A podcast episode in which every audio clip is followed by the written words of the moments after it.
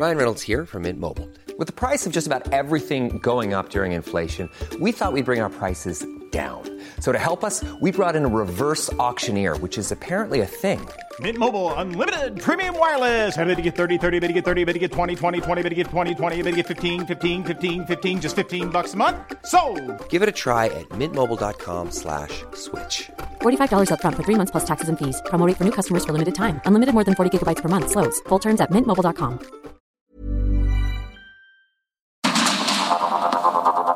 Heraldo Media Group presenta Sergio Sarmiento y Lupita Juárez. Información veraz y oportuna con un toque personal y humano. Por El Heraldo Radio, donde la H suena y ahora también se escucha.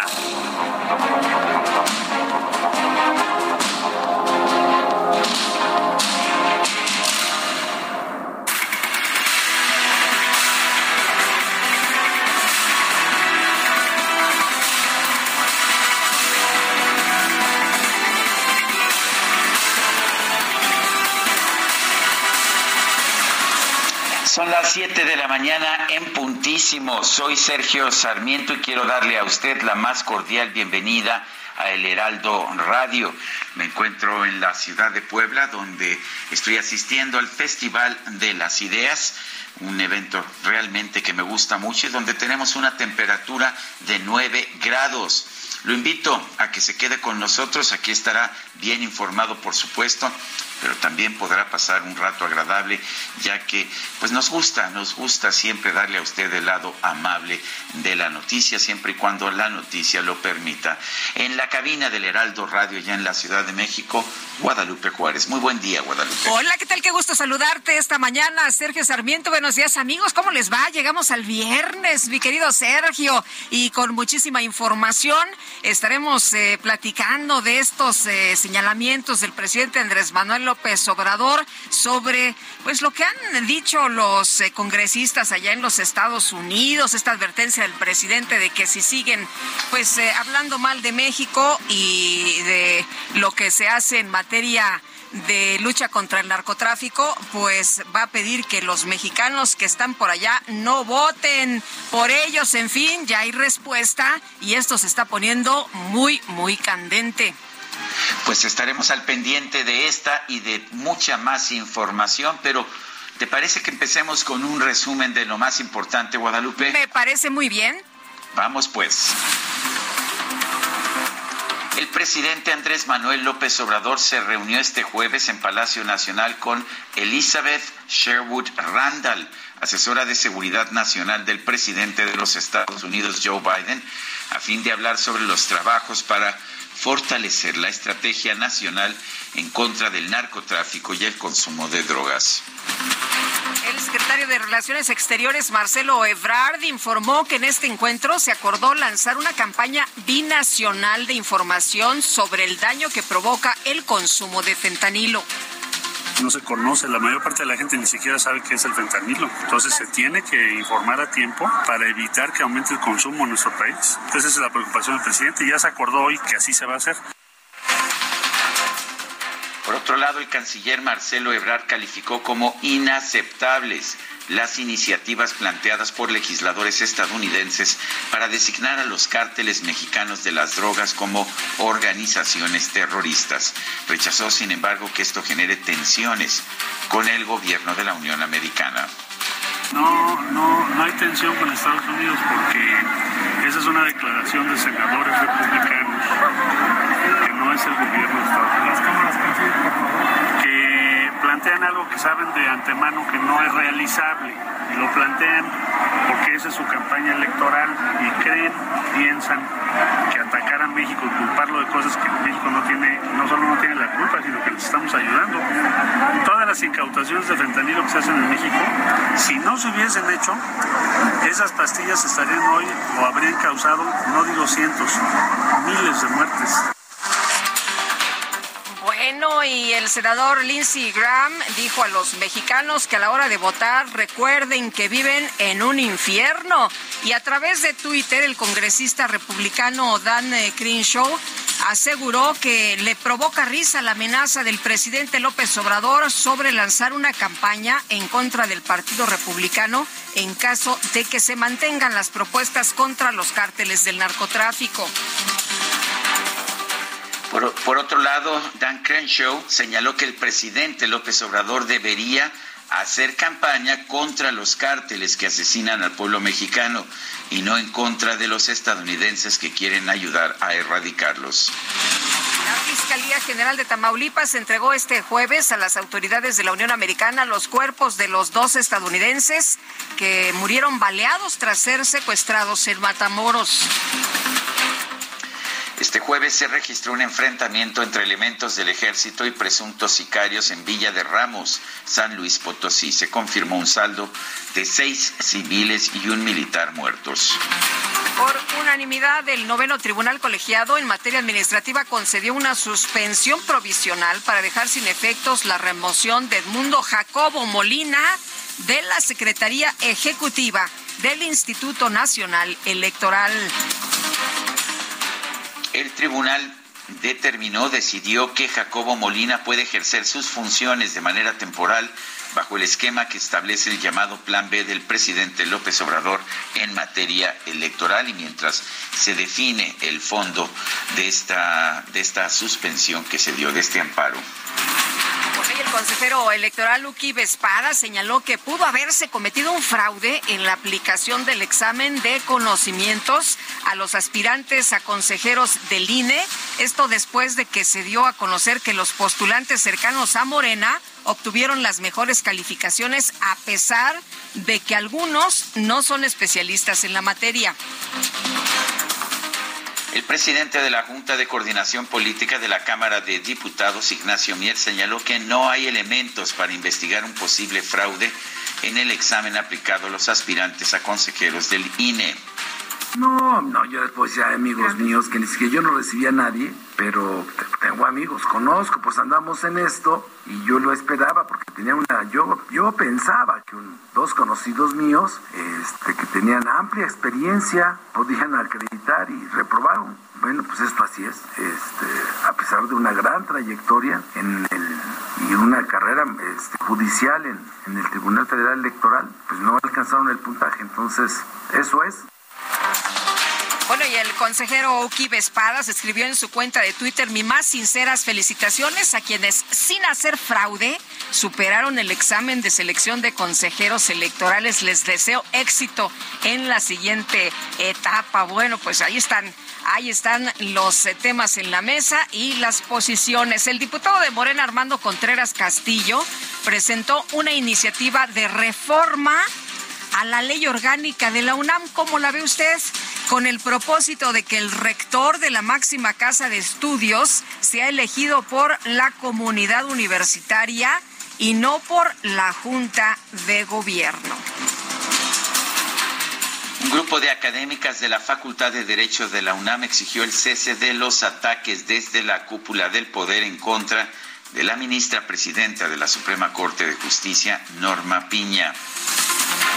Senadores Rafael Espino de Morena y Germán Martínez del Grupo Plural presentaron un recurso de queja contra el amparo otorgado a la ministra de la Suprema Corte, Yasmín Esquivel, para frenar el procedimiento del Comité de Ética de la UNAM en su contra por presunto plagio. Las 4 ministras de la Suprema Corte, incluida la presidenta Norma Piña, no asistieron a la sesión de este jueves en el máximo tribunal como parte de la campaña El 9 Nadie se Mueve por el Día Internacional de la Mujer. El Pleno de la Cámara de Diputados aprobó distintas reformas al Código Penal Federal para establecer castigos de hasta 22 años y medio de prisión a quien ataque a mujeres con ácido u otras sustancias corrosivas. Este delito será equiparable a feminicidio en grado de tentativa. La diputada del PRI, Montserrat Arcos Velázquez, denunció que la violencia ácida conlleva un evidente rasgo de misoginia con el objetivo de afectar la dignidad e integridad de las víctimas. Entre los casos conocidos y sin sentencia para el autor intelectual de la agresión, uno de los más significativos es el de la saxofonista oaxaqueña María Elena Ríos, Male, como cariñosamente le dicen sus amigos, como un claro ejemplo de impunidad ante este tipo de violencia y, lo más lamentable, la revictimización de su caso. Insisto, me queda claro, un ataque de esta naturaleza tiene como fin terminar con la vida de la persona. La jefa de gobierno de la Ciudad de México, Claudia Sheinbaum, se reunió este jueves con integrantes de los grupos que defienden la permanencia de la llamada glorieta de las mujeres que luchan en Paseo de la Reforma. Por otro lado, la jefa de gobierno confirmó que el sistema de transporte colectivo analiza la posibilidad de reabrir 5 estaciones del tramo elevado de la línea 12 del metro. La primera parte será hasta periférico. Todavía no tenemos una fecha exacta, pero el día de ayer tuvimos reunión. En las últimas 2 semanas se cerraron 13 claros. Se hizo la precarga, se llama, porque tienen que precargarse para bajar a los puntales en donde que fueron construidos. No recuerdo ahora el número, pero son alrededor de casi 80 que creo que ya quedaron terminados. Y van a cambiar un poco la logística para que vayan de Zapotitla, si no mal me equivoco, hasta periférico, hasta calle 11. Y Marina Robles, titular de la Secretaría del Medio Ambiente de la Ciudad de México, anunció que el ahuehuete de Paseo de la Reforma, plantado el 7 de junio de 2022, será sustituido por otro ejemplar de la misma especie. Y en este ahuehuete que está ahora en la glorieta de Reforma sigue vivo. Nos queda claro que esa glorieta requiere un monumento natural como el que originalmente se pensó, en ese árbol que queremos que así crezca el nuevo árbol de la glorieta de Reforma.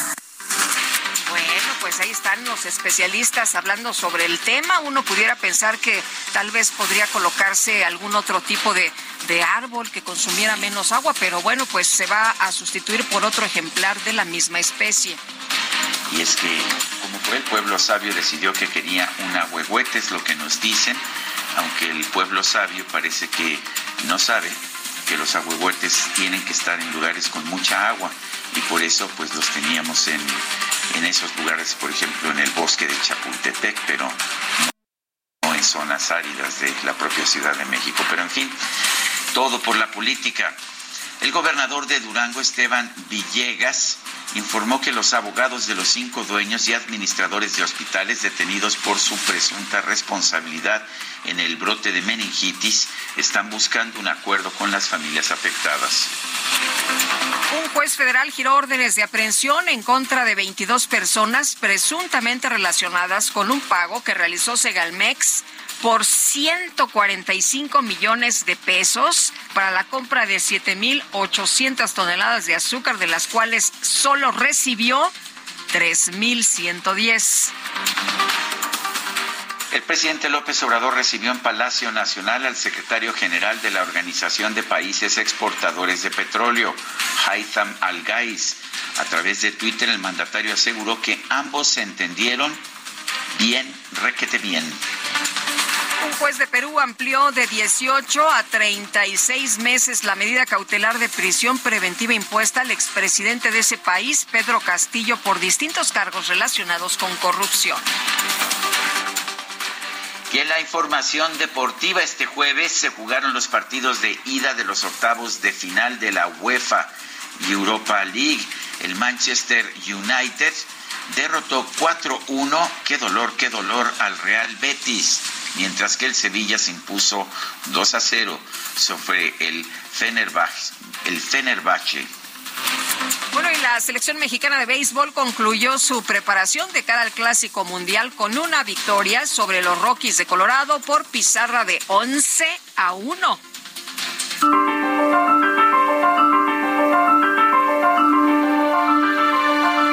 Bueno, y vamos a la frase. A la frase de este día: todo lenguaje lleva implícita una interpretación del mundo. Toda retórica es una ética. Alfonso Reyes.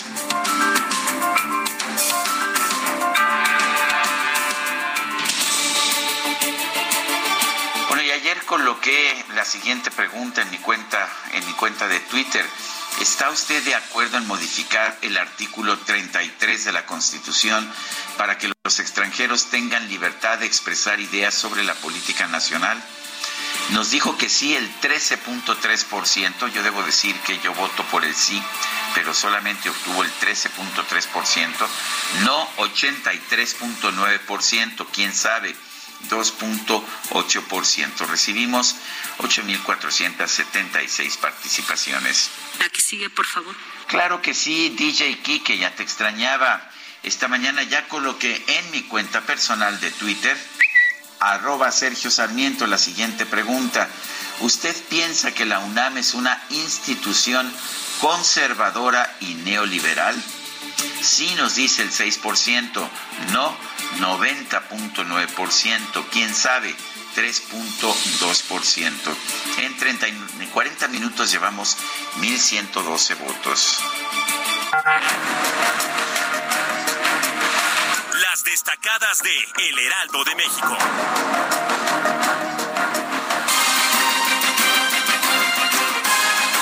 Y ya está con nosotros aquí en la cabina Itzel González con las destacadas. Itzel, ¿cómo estás? Feliz viernes, buenos días. Buenos días, feliz viernes para todos. Sergio, Lupita, amigos, pues estrenando, cortando el listón de este fin de semana por lo menos, que ya lo necesitábamos prácticamente. Esta semana sí se nos vino cargadita de información, pero gracias a Dios es viernes, ya estamos del otro lado y tenemos mucha información esta mañana que se publica en El Heraldo de México, así que vámonos rapidito con las destacadas. En primera plana, reunión en Palacio, entrega Andrés Manuel López Obrador informe de fentanilo a los Estados Unidos. El presidente designó a Rosa Isela Rodríguez como enlace con las autoridades para combatir el tráfico de drogas y armas. País, Fiscalía General de la República van contra 22 por caso Segalmex. Están acusados de peculado y de lavado de dinero. Ciudad de México anuncia Sedema, cambio de ahuehuete en Reforma. El árbol actual no está muerto, sino que presenta daños. Será trasladado al vivero Nezahualcóyotl para su recuperación. Ahora van a instalar un espécimen hermano. Estados, Morelia, periodistas solicitan respeto a colectivos. Al menos 26 mujeres trabajadoras de medios de comunicación pidieron a colectivos feministas respetar su labor informativa y cesar las agresiones.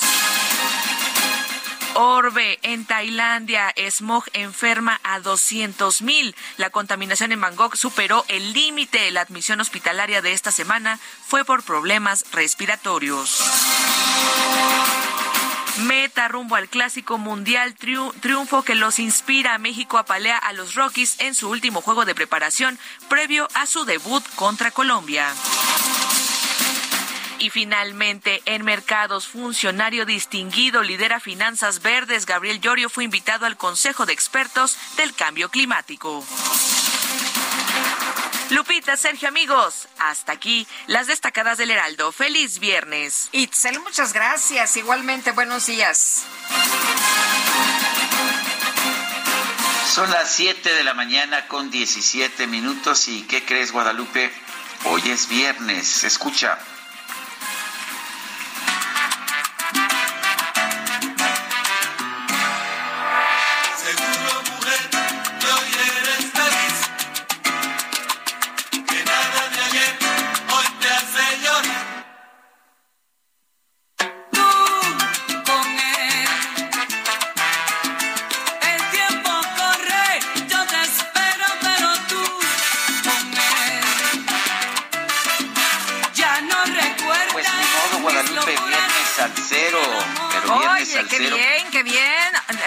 Hablaste y en ese momento el Kiki apenas me estaba dando la vuelta. Ah, pues ya ves. Nos quitaste la inspiration. Bueno, esto que estamos escuchando es Tú con él, con Frankie Ruiz. Su verdadero nombre, José Antonio Torresola Ruiz, nació allá en los Estados Unidos el 10 de marzo de 1958. Empezó desde muy joven a participar en bandas de salsa y después se hizo solista. Y bueno, esta canción que estamos escuchando de su primer disco se llamaba Solista, pero no solo, pues tenía esta canción y otras más. De hecho, este disco se convirtió en un gran éxito y Frankie Ruiz, de hecho, fue reconocido por la revista Billboard como el primer artista en solitario en alcanzar el número 1 en la lista de éxitos musicales con su álbum debut. Este álbum que se llamaba Solista, pero no solo. Así es la salsa, los Guadalupe, se necesitan dos para bailarla bien. Y pues también Solista, pero no solo, es un álbum en que nos recordaba que pues tenía un grupo que lo acompañaba y que lo acompañaba de manera maravillosa. Frankie Ruiz murió a los 40 años apenas de una cirrosis hepática, esto en 1998. ¿Te parece que escuchemos a este grande de la salsa romántica? Me parece que lo escuchemos y que lo disfrutemos y que lo bailemos esta mañana. Que estás linda mucho más que ayer. Bueno, y tenemos que dejar de bailar porque vamos con la información. Tenemos un recorrido por el país. Empezamos con Karina García y nos vamos a Oaxaca.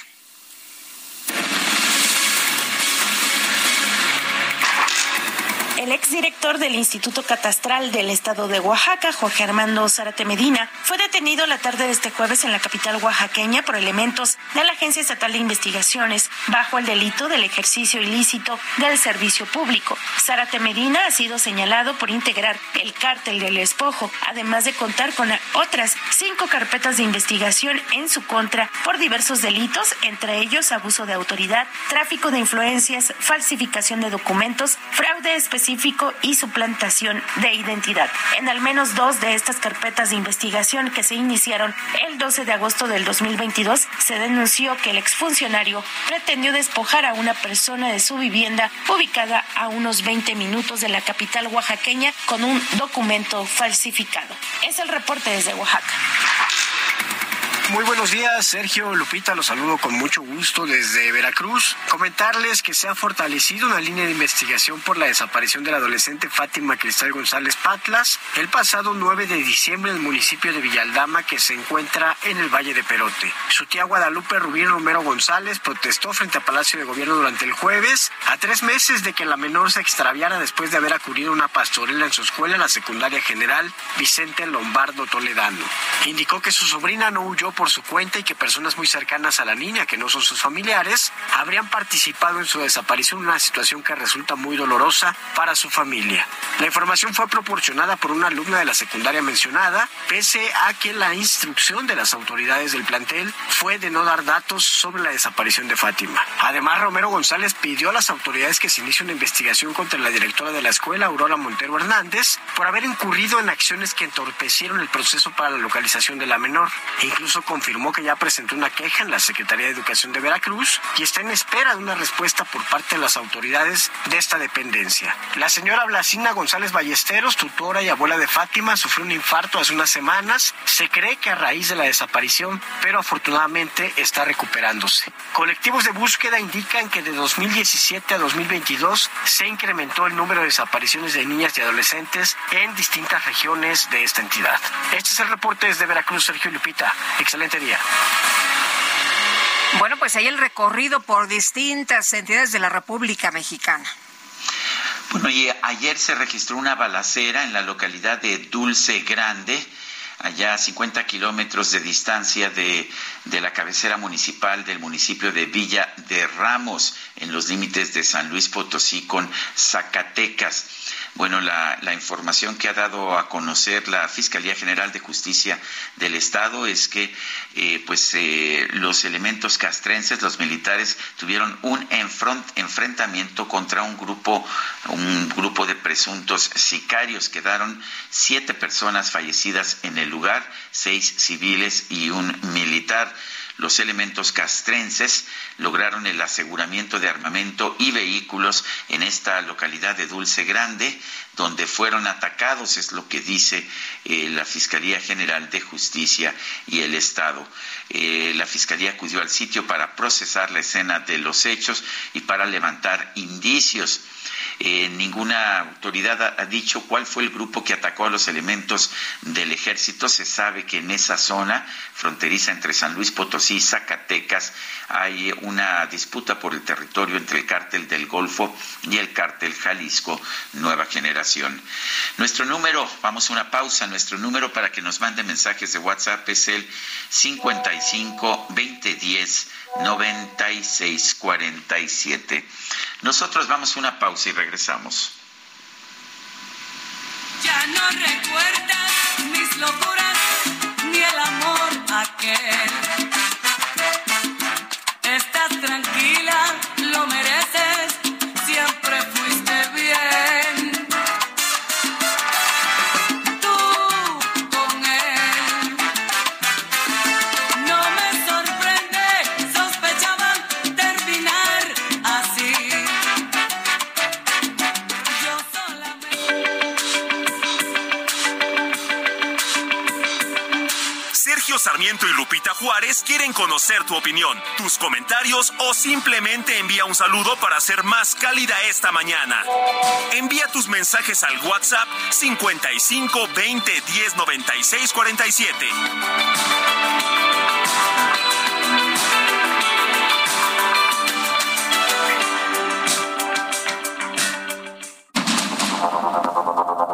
Continuamos con Sergio Sarmiento y Lupita Juárez por El Heraldo Radio.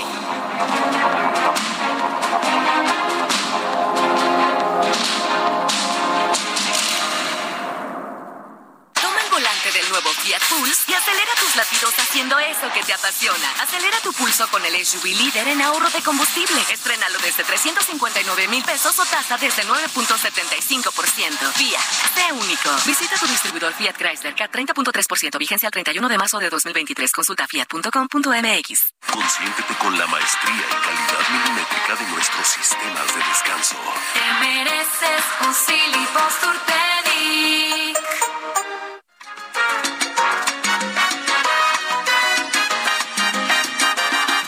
Te veo en la calle, nuestras miradas se tropiezan y se asustan, y en un instante se acarician, se disfrutan y se alejan después con disimulo. Es siempre contigo y esa mujer que no conozco en mi brazo, los dos suplentes que después de aquel fracaso estamos tú y yo, por no estar solos. Ya me quema la memoria de tu abrazo, de la pasión que cuerpo a cuerpo nos gastamos. Y me la paso deseándote. Pues seguimos escuchando música de Frankie Ruiz. Frankie Ruiz es un intérprete que ha sido identificado particularmente con la salsa romántica. Esto que estamos escuchando es Deseándote. Y bueno, pues vamos a estar escuchando ya parece que ya está con llena la lista. Yo pedí mi ya sabes, mi complacencia, y ¿qué crees? Me batearon, Guadalupe. Eso me pasa por pobre. Sí, qué barbaridad. Yo de plano no traigo, así que sí. Lo que diga su merced, la productora. Bueno, vámonos a los mensajes. Nos dice una persona del auditorio: hola, buenos días, Lupita y Sergio. Solo para comentarles que la calzada Ignacio Zaragoza es un caos, parece estacionamiento, y el personal de la Secretaría de Seguridad únicamente como espectadores. Debería el gobierno mandar supervisores para que los obliguen a llevar a cabo su trabajo, porque para eso les pagan, no para estar en el celular únicamente. Gracias, buen día y felicidades por el programa. Bueno, dice otra persona aquí, Pati Medina, desde Torreón, en Coahuila, indignada por el deterioro político en Chihuahua. Hay que denunciar a Maru Campos, pero no nos dice por qué. En fin, ahí está esta queja de Pati Medina de Coahuila, que se queja de la situación política en el estado de Chihuahua. Bueno, oye, y nos comenta otra persona, buenos días, el día de ayer se causó un gran conflicto en la colonia Lindavista debido a la pésima planeación de los trabajos de obras públicas por parte de la alcaldía Gustavo Amadero. En jueves, día laboral y de escuelas, que tenemos el mayor número de centros educativos en la GAM, iniciaron el levantamiento de concreto para cambio de banquetas y continuaron en la madrugada hasta las 6 del día de hoy. Les envió el video del caos ocasionado por quienes duran 5 años de la gestión de Francisco Chiguil. No habían hecho ninguna obra en favor de los habitantes de Lindavista y ahora que decidieron invertir un poco lo hacen fastidiando nuestro descanso en día hábil. No, qué friega les pusieron, imagínate. Pues sí. No los dejaron dormir en toda la noche. Es muy común que se pongan a hacer estos trabajos así, en la noche. Vamos a una entrevista. Tenemos en la línea telefónica, siempre me da mucho gusto conversar con él, a Raúl Contreras, director de la Facultad de Derecho de la Universidad Nacional Autónoma de México. Y la razón, Raúl, que te molestamos es la siguiente. El diputado de Morena, Armando Castillo Contreras, presentó una iniciativa para que el rector de la UNAM ya no sea designado por la Junta de Gobierno. Está pidiendo una votación popular. ¿Qué opinas tú? Cuéntanos qué dicen los estatutos y qué hacen otras universidades y qué piensas que es lo correcto que haga la UNAM. Muy buenos días, Sergio. Siempre es un placer estar contigo. Mira, despertó el día de ayer mucha inquietud esta iniciativa que anduvo circulando, que me parece pues más bien como que una intentona como para medir la temperatura de esta cuestión, porque es una iniciativa que desconoce a la Ley General de Educación Superior, que acaba de ser aprobada por esta misma legislatura, que dice que cualquier iniciativa legislativa debe de provenir primero de una amplia consulta dentro de las universidades y deberá ser propuesta por los órganos de gobierno de las propias instituciones. En México tenemos 40 instituciones de educación superior que tienen autonomía y pues en la interpretación de este atributo, que es el más importante que tienen estas casas de estudio, que es la autonomía, pues se ha determinado que en adelante pues tendrán que ser las propias universidades las que propongan las reformas legislativas. Y hasta donde yo entiendo, el diputado Contreras no es parte de la comunidad, no está identificado, no es una cuestión que haya, desde luego, sido consultada al interior de nuestra casa de estudios. Así que, pues, la vemos como un asunto de interés y no alcanzamos a entender cuál es el objetivo de presentarla, ¿no? Raúl, entonces, ¿no pueden meter la mano los legisladores en la UNAM, en la máxima casa de estudios? Bueno, Pica, tú sabes que siempre con una contrarreforma pues son leyes federales y el grupo de Morena tiene mayoría simple en las dos cámaras y desde luego pues que podrían hacerlo, pero estarían violando el espíritu de la Constitución de que las instituciones tengan esta autonomía. Las universidades son, a diferencia de otros órganos constitucionales autónomos, tienen la capacidad de autodeterminarse en sus normas y de autogobernarse, de decidir cómo deben de ser electas sus autoridades. Esto no sucede con otros órganos constitucionales, porque hemos visto, por ejemplo, ahorita en el INE, pues están siendo discutidos los integrantes próximos que van a salir por la Cámara de Diputados. Esto no sucede con las universidades. Las universidades tienen que autodeterminarse y la intención de esto es que precisamente los nombramientos estén alejados de la política, estén alejados de los grupos de poder, estén alejados de los intereses partidistas y tengan un criterio eminentemente universitario.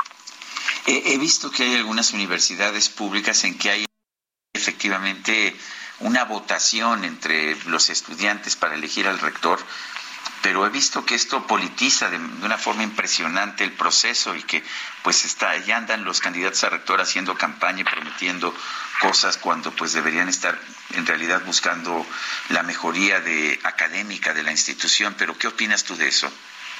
Fíjate, Sergio, que la UNAM en 1933 tuvo una ley orgánica que establecía esos sistemas. Y entre 1933 y 1945, que se aprobó esta ley orgánica que nos rige, fue la época más aciaga de la vida universitaria. Caían rectores, caían directores, y siempre estaba politizado el ambiente. Y eso pues impedía que realmente las instituciones se pusieran a hacer lo que tienen que hacer, a trabajar en la docencia, en la investigación, en generar conocimiento para la difusión de la cultura, porque pues todo era un eterno hervidero político. Esto cambió, esta es la razón por la cual la ley orgánica de 1945 cambió el sistema, y esto le ha dado una estabilidad a la UNAM envidiable desde 1945 a la fecha. Raúl, la Junta de Gobierno de la UNAM, ¿cómo es el proceso para designar al rector? La Junta de Gobierno abre un proceso a la comunidad. En ese caso no hay ternas, se inscriben o las comunidades proponen a quienes consideran que son dignos de ser analizados por la Junta. La Junta... ¿Sí? Sí, hola, Raúl. Ah, finalmente se nos Oye, se me hace que le está entrando una llamada y que por eso se nos está yendo, pero en fin, ojalá que podamos restablecer esta conversación con el director de la Facultad de Derecho de la Universidad Nacional. Oye, yo lo que vi el día de ayer en las reacciones que leí en las cuentas de Twitter era que la gente estaba mayormente en contra de esta propuesta del diputado federal por Morena, Armando Castillo Contreras, ¿no? Que decían, bueno, pues es que le quieren meter la mano a todo, pero pues en la máxima casa de estudios, que es una institución autónoma, no se lo vamos a permitir a los legisladores. En fin, pues una discusión que se dio el día de ayer sobre este tema. Y Raúl Contreras, director de la Facultad de Derecho de la UNAM, estaba platicando con nosotros, ya lo recuperamos, y Raúl nos explicaba sobre lo que se hace en la Junta de Gobierno, de qué manera se designa al rector. Sí, ya no alcancé a saber hasta dónde me habían escuchado. Se abre la auscultación, las comunidades proponen a los candidatos o algunas personas se autoproponen si consideran que tienen los méritos. Se abre un proceso de auscultación, las comunidades se expresan a través de...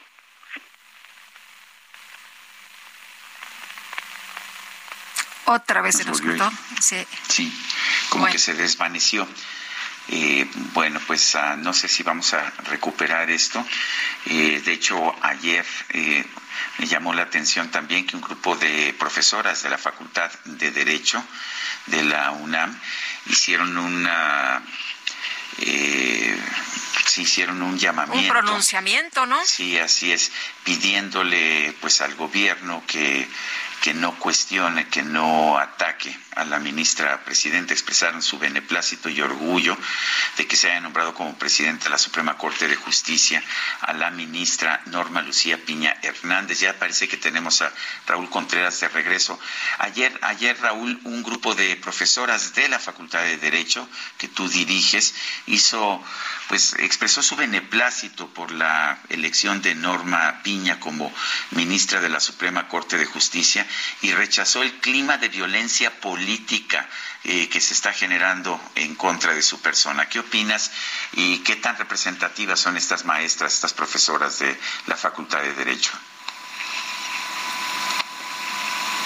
Representativas, Sergio, se reunieron en un desayuno con motivo del Día Internacional de la Mujer. Yo estuve en ese desayuno.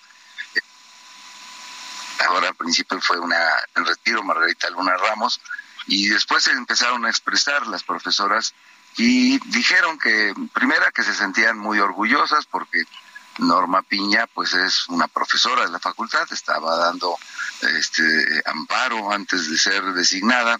Hemos tenido que prescindir de una excelente profesora de amparo, egresada de nuestra facultad, y que sentían que todo lo que estaba pasando esencialmente podían identificarlo como una violencia de género. Entonces se quedaron redactando ese documento y lo hicieron público, y de alguna manera son presidentas de colegios y directoras de seminarios, profesoras de tiempo completo y de asignatura, y están muy unidas, están muy contentas, pues primera porque en casi 200 años es la primera vez que una mujer preside la Suprema Corte.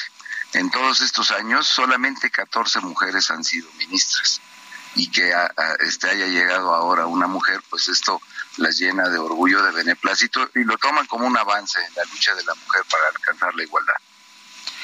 Me imagino que tenías contacto con Norma Piña cuando pues era profesora de Amparo. Sí, claro, y además iba de manera presencial y lo disfrutaba mucho, pero bueno, pues entendemos que ahora sus ocupaciones le impiden atender por el momento sus clases que le encantaban. Supongo que ser presidenta de la Suprema Corte no le deja mucho tiempo para ir a seguir dando clases, pero bueno. Yo creo que no, caray. Te digo que perdimos una excelente profesora de Amparo, por lo pronto. Bueno, Raúl Contreras, gracias, siempre es un placer, ya sabes, bueno, por supuesto, por la gente quizás no lo sabe, pero Raúl y yo nos conocemos desde hace algunas décadas, ¿verdad? Bastantes décadas, ya ni hay que decirlo, Sergio. Te mando un fuerte abrazo, mi querido Raúl. Con todo cariño, cuídate mucho y hasta luego, Lupita. Hasta luego, muy buenos días. Bueno, y un tribunal federal ordenó restituir a Edmundo Jacobo Molina como secretario ejecutivo del Instituto Nacional Electoral. ¿Qué le parece? Fue por unanimidad, los magistrados del Noveno Tribunal Colegiado en Materia Administrativa concedieron a Jacobo una suspensión provisional contra el artículo 17 transitorio de la reforma electoral conocida como Plan B, que se publicó apenas en marzo, el 2 de marzo, el cual, bueno, pues ordena removerlo del cargo para que el Consejo General del INE designe a un sustituto. Y bueno, la magistrada Carolina Alcalá, quien presentó el proyecto de sentencia, advirtió que Jacobo había sido designado como secretario ejecutivo para el periodo febrero de 2020 a febrero de 2026. Y escuche usted esto que es interesante, que el Plan B no dio alguna razón para cesarlo en sus funciones. Y bueno, este juicio de amparo no es el único que se está promoviendo en contra del Plan B. Sabemos que el Tribunal Electoral está precisamente considerando una ponencia sobre el mismo tema, la destitución del secretario ejecutivo de Edmundo Jacobo, pero el INE además presentó ya ante la Suprema Corte de Justicia una segunda controversia constitucional en contra del segundo paquete de reformas del Plan B del presidente López Obrador. Francisco Burgoa es abogado, constitucionalista y catedrático de la Facultad de Derecho de la UNAM. Francisco Burgoa, gracias por tomar nuestra llamada. Exactamente, ¿cuáles son los argumentos que está presentando el Instituto Nacional Electoral? ¿Cuál es el procedimiento ahora? ¿Qué podemos esperar? Muy buenos días, Sergio, Lupita. Yo, de antemano, hay que decirlo, el hecho de que no les guste al gobierno, a Morena, al presidente, que desde el Poder Judicial se esté haciendo respetar la Constitución y la ley, lamentablemente creo que esto ya no nos sorprende. Pero sí es importante decir que cualquier reforma que se quiera hacer en lo general tiene que cumplir tanto la parte de la forma, que es el proceso legislativo, como el fondo, que tiene que ser todo elaborado de conformidad con la Constitución. Y precisamente sobre esos dos puntos es que se está desarrollando esta nueva controversia constitucional que el Instituto Nacional Electoral ayer ya presentó ante la Suprema Corte, porque por una parte tiene que ver de forma muy específica con el tema de la violación al debido proceso legislativo, que es la forma. Es decir, se considera, porque de hecho es algo perceptible, que hubo violaciones graves a todo lo que fueron las etapas del proceso legislativo, tanto en la Cámara de Diputados como en la Cámara de Senadores, y más que nada porque se impidió que los legisladores de oposición realmente pudieran deliberar, pudieran participar y no se sometieran pues prácticamente a un mayoriteo por parte de Morena y de sus aliados. Y en la otra parte que integra esta controversia constitucional que presenta el INE, ya tiene que ver en cuanto al fondo. Y ahí menciona tres aspectos el INE que también están, digamos así, tienen que ser revisados, ¿sí?, por parte de la Corte. ¿Perdón? Sí, Lupita. bueno, sí. Continúo. Entonces, sí, la otra parte tiene que ver precisamente con la vulneración a la autonomía e independencia del INE por parte de los poderes federales, legislativo y ejecutivo. Y eso tiene que ver por toda la parte de la organización interna que está afectando esta reforma y que indudablemente está invadiendo en la esfera de competencias. Por ejemplo, el hecho de que se vayan a estar instalando módulos de atención ciudadana en escuelas o en hospitales, o que la Secretaría de Relaciones Exteriores sea la que tengan que estar convalidando la lista nominal de electores de mexicanos que residen en el exterior. Esto, como que por qué el propio gobierno federal tiene que intervenir en funciones que son propias del INE. Además, por ejemplo, otro punto tiene que ver con la vulneración a las condiciones de equidad y otros principios que deben de regir las contiendas electorales, porque precisamente está afectando uno de los principios, son pilares del proceso electoral, que tiene que ver con la certeza de todos los procesos electorales en cada una de sus etapas, empezando por la organización. Una organización que el INE ya tendría que tener la certeza del marco jurídico que debe de regir el proceso electoral del año 2024 y que iniciará este año. Y de acuerdo con esta reforma, el proceso electoral iniciaría en la tercera semana de noviembre de este año. Con la anterior reforma, estaría iniciando el próximo 2 de septiembre. Entonces, parte de lo que la Corte tiene que estar analizando. Y el último punto tiene que ver con un tema también importantísimo, la afectación de más del 85% de plazas de el Servicio Profesional Electoral Nacional, porque está afectando los derechos laborales del propio INE, y eso también me parecería muy delicado, que se esté ya despidiendo a todas las personas cuando el día de mañana la Corte pudiera de alguna forma ya declarar la inconstitucionalidad o la invalidez, y precisamente para salvaguardar toda esta parte de los derechos laborales, además de la autonomía e independencia, es que el propio INE está solicitando que se pueda estar suspendiendo la entrada en vigor de este decreto, que es precisamente el que están impugnando. Ahora, ¿cómo ves esta decisión de la magistrada Alcalá, quien presenta el proyecto de sentencia de Jacobo Molina, que decía que bueno, pues el plan B no dio alguna razón para cesarlo? ¿Cómo ves? ¿Pudiera ocurrir lo mismo una vez que se analice en esto que ha presentado el instituto en la segunda parte?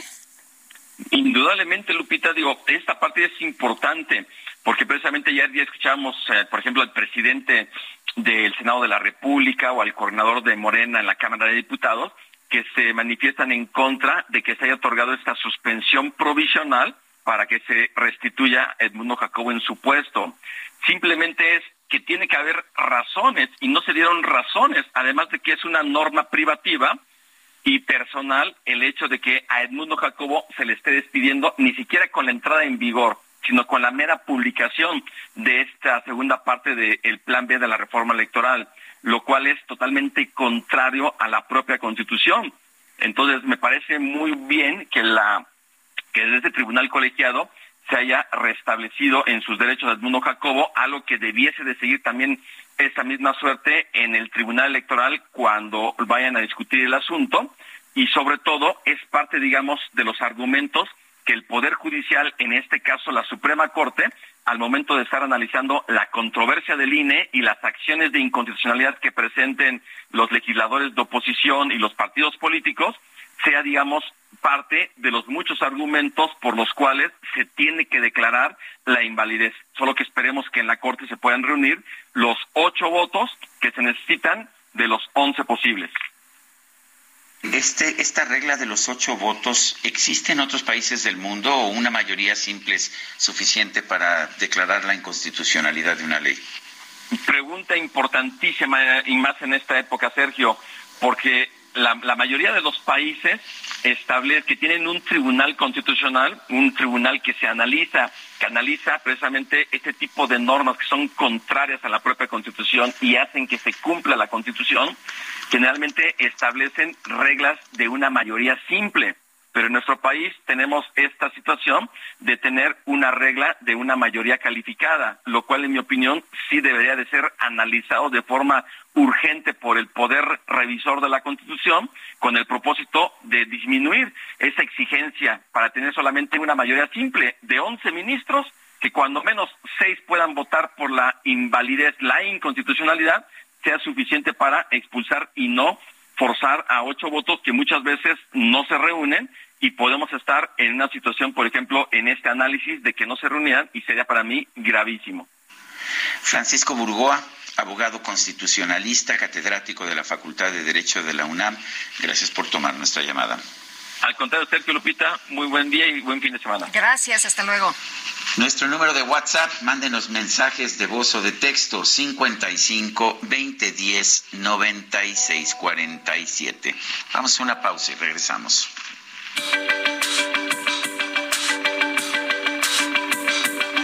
Sergio Sarmiento y Lupita Juárez quieren conocer tu opinión, tus comentarios o simplemente envía un saludo para hacer más cálida esta mañana.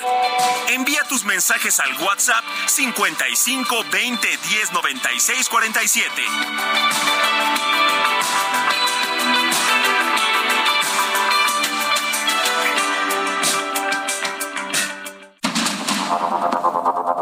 Continuamos con Sergio Sarmiento y Lupita Juárez por El Heraldo Radio.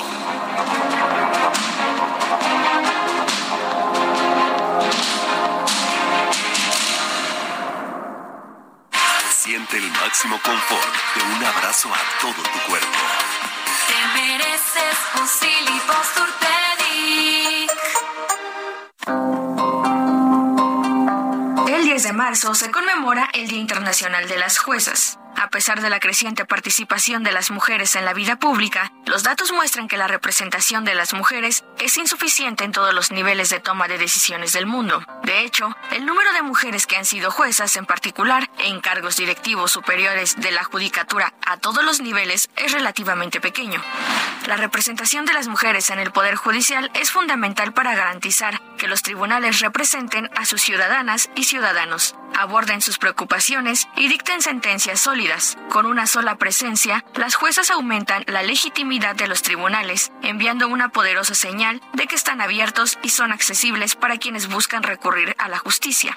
En México, el pasado 2 de enero del 2023, Norma Lucía Piña Hernández fue nombrada como la ministra presidenta de la Suprema Corte de Justicia de la Nación, siendo la primera mujer en ocupar el cargo.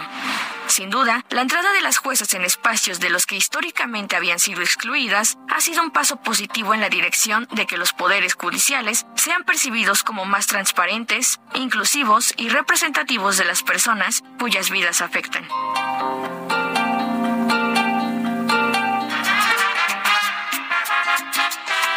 Una colilla de cigarro más, un cenicero que va a reventar, la misma historia triste y sin final, el mismo cuento de nunca acabar y la carcajada de otra madrugada. Oh, oh, oh. Se burlan 4 paredes, rutina, puerta cerrada y un carnaval de barrotes bailando sobre mi cama. Extraña aquella cometa que yo de niño volaba y a mis amigos del barrio que mis canciones bailaban.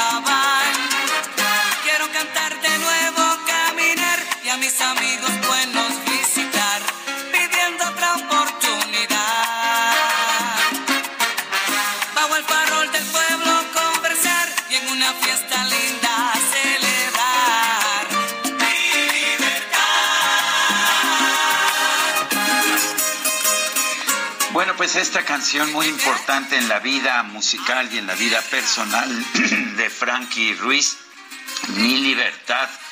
Vale la pena señalar que Frankie Ruiz, por problemas judiciales, estuvo en la cárcel durante un tiempo y dio a conocer esta canción posteriormente al alcanzar su libertad, una canción que era, por lo tanto, muy significativa para él. Mi Libertad. Así se llama también, no solamente la canción, sino el sexto álbum de estudio de Frankie Ruiz. Y decía Frankie Ruiz cuando estaba en la cárcel: tengo una bandita en el penal. A muchos les he enseñado a tocar la percusión. Los días feriados nos reunimos. Me quieren mucho. Es como si yo fuera un dios para ellos. Sí, aprovechó ese tiempo en la cárcel para tocar música y enseñar música a los otros reos.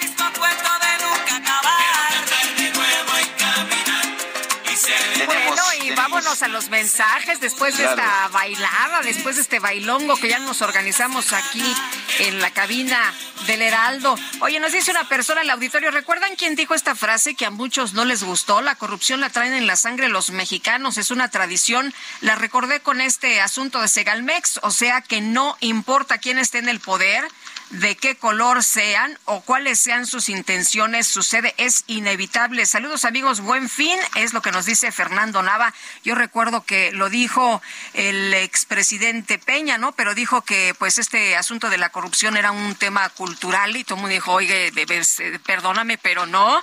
Y bueno, el tema de Segalmex es gravísimo, sin duda alguna. Ya Mexicanos contra la Corrupción ha estado presentando una serie de información, ha hecho una serie de revelaciones en la investigación sobre este tema y bueno, pues se habla que pues la corrupción en Segalmex es el doble de lo que ocurrió con Peña en la estafa maestra. Bueno, dice otra persona, buenos días Sergio Lupita, después de lo que ha pasado en Matamoros con los ciudadanos americanos, primero los encuentran rápido y posteriormente el Cártel del Golfo entrega a los supuestos asesinos, aún hay duda de que hay contubernio entre los cárteles del narcotráfico y el Estado, es lo que nos dice Sergio Guzmán.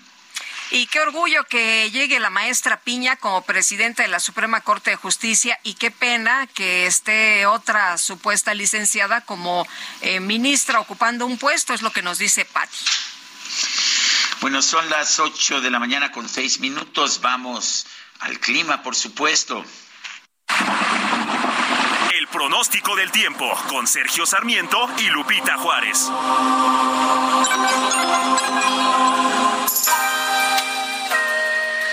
Alex Ramírez, meteorólogo del Servicio Meteorológico Nacional de la CONAGUA. Adelante, ¿qué nos tienes esta llamada?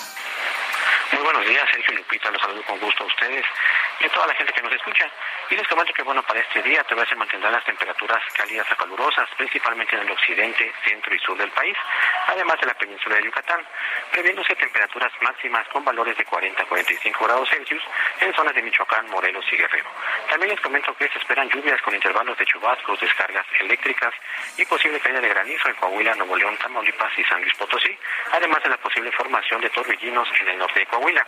Esto debido a la proximidad de un sistema frontal en el norte del país, una vaguada en altura y la corriente en chorro subtropical.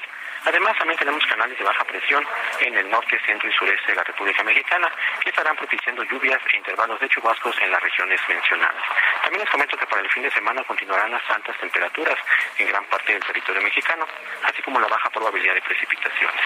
Finalmente, Sergio Lupita, les comento que para la Ciudad de México durante esta mañana se prevé cielo despejado y durante la tarde cielo nublado con probabilidad de lluvias aisladas. No se descartan las posibles descargas eléctricas. En cuanto a la temperatura, la máxima será de 27 a 29 grados Celsius y para mañana la mínima será de 10 a 12 grados Celsius. Esta es la información que tenemos desde el Servicio Meteorológico Nacional. Que tengan un excelente día. Muchas gracias, Alex Ramírez, por esta información. Y el presidente, gracias, hasta luego. El presidente López Obrador se reunió con Elizabeth Sherwood Randall, asesora presidencial de Estados Unidos en Seguridad Nacional. Y Noemí Gutiérrez nos tiene todos los detalles. Hola, Noemí. Muy buenos días. Comentarte que el presidente Andrés Manuel López Obrador se reunió con una delegación de funcionarios estadounidenses encabezados por Elizabeth Sherwood Randall, asesora presidencial de seguridad.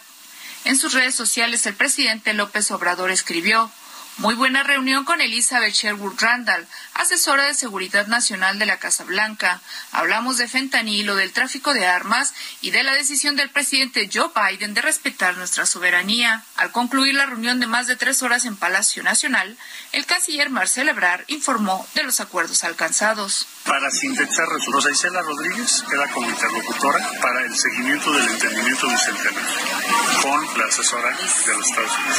Otro de los acuerdos es lanzar una campaña binacional contra el consumo de fentanilo. Los resultados son favorables o positivos. Tuvimos una buena reunión, un buen diálogo. También se acordó iniciar una campaña binacional que será la primera en todo el establecimiento de Estados Unidos para informar a los jóvenes de qué significa el fentanilo, por qué es una amenaza y un peligro para todas las familias. El canciller señaló que no hubo reclamos durante el encuentro con los funcionarios estadounidenses y se acordó realizar una reunión en Washington en abril. Dijo que no hay tensión con el gobierno de Estados Unidos por las declaraciones del presidente López Obrador, quien se lanzó en la mañanera contra algunos senadores republicanos por su propuesta de que intervengan en México Fuerzas Armadas. El reporte que te tengo. Muy bien, muchas gracias. Hasta luego, Noemí. Bueno, y este jueves el presidente López Obrador advirtió que si los legisladores republicanos no ponen fin a sus actitudes injerencistas, el gobierno federal va a llamar a la comunidad mexicana allá en los Estados Unidos a no votar por ese partido. Larry Rubin es presidente de la American Society, la comunidad estadounidense en nuestro país. Larry Rubin, ¿cómo estás? Buen día. Sergio, Lupita, muy buenos días. Muchas gracias. Buenos días. ¿Cómo ves esta respuesta del presidente López Obrador a lo que consideró como comentarios injerencistas de legisladores republicanos estadounidenses? Pues mira, la realidad es que la situación en México, Sergio, Lupita, llega a un punto en donde pues se está malviviendo a costa de del crimen organizado. La realidad es que no podemos vivir en paz nadie que esté en México, ¿no? La inseguridad está al máximo esplendor en todas partes, ¿no? Vemos cuántas muertes a diario se dan por homicidios dolosos, particularmente en manos del crimen organizado. Matamoros y estos turistas fue nada más la punta del aire. Los gobiernos en los últimos años no han podido luchar contra el crimen organizado. Entonces, necesariamente la estrategia tiene que cambiar, ¿no? Y yo creo que el presidente López Obrador haría bien en aceptar esta ayuda, ¿no? En muchos países se la solicitan a Estados Unidos y aquí es a la inversa. Estados Unidos se le está ofreciendo a México. Larry, la lucha debiera ser contra los narcotraficantes, contra los cárteles, es lo que hemos escuchado de estos legisladores, en lugar de que sea una lucha en contra de los Estados Unidos o de quien tiene estas propuestas. ¿Tú cómo ves esto? Eso es totalmente cierto, ¿no? Nos tenemos que enfocar en cuál es el objetivo, y el objetivo aquí es que México viva en paz. Estados Unidos quiere un vecino que no arda en llamas de la inseguridad, que no arda en llamas de los homicidios dolosos, ¿no? Cientos de miles de mexicanos han perdido la vida en homicidios dolosos en las manos de crimen organizado, no se diga turistas que vienen a visitar el país, ¿no? Entonces la realidad es que el objetivo es ese, ¿no? Y más allá de que el presidente pida a los mexicanos que no voten por republicanos, pues les estaría haciendo el favor, porque muchos de ellos se fueron específicamente por la inseguridad de México, específicamente por la falta de oportunidades, mucho de ello pues por la situación de seguridad. Entonces México necesita la ayuda y yo creo que que tenga un socio como es Estados Unidos queriéndolo ayudar, podría erradicar este problema como lo hizo Colombia hace varias décadas. ¿Cuál es tu posición, tu opinión acerca de los comentarios que han hecho algunos de estos representantes o senadores republicanos como el representante Crenshaw? ¿Qué opinas tú? Claro, y escuchamos también al senador Graham y al senador Kennedy también el día de ayer, ¿no? Y yo creo que se requiere que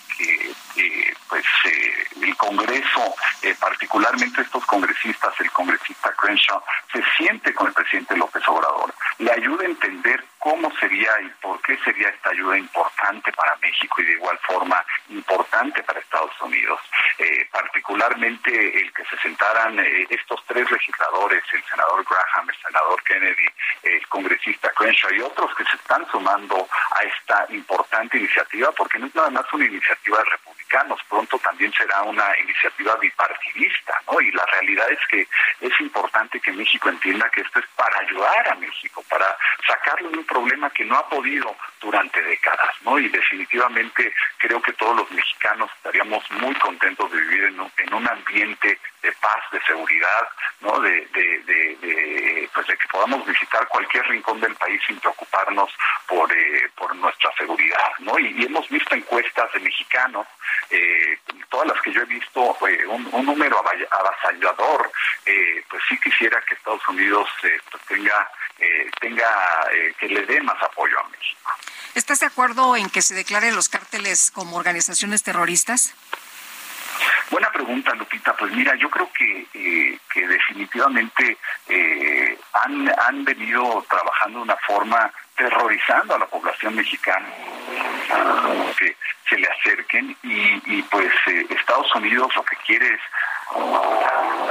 y pues esta es una herramienta. Tendremos que ver si el gobierno del presidente Biden junto con los congresistas creen que esta es la mejor forma de ayudar a México, ¿no? De sacar a México del gran problema que tienen en seguridad, en paz social, ¿no? En verdaderamente crear condiciones para que los mexicanos vivan bien, ¿no? Y hoy en día, pues, con inseguridad en todos lados, pues es imposible salir a la calle sin preocuparse si te van a asaltar o te van a hacer algo más grave, ¿no? Y eso es una forma de vivir que nadie se merece, y mucho menos los mexicanos.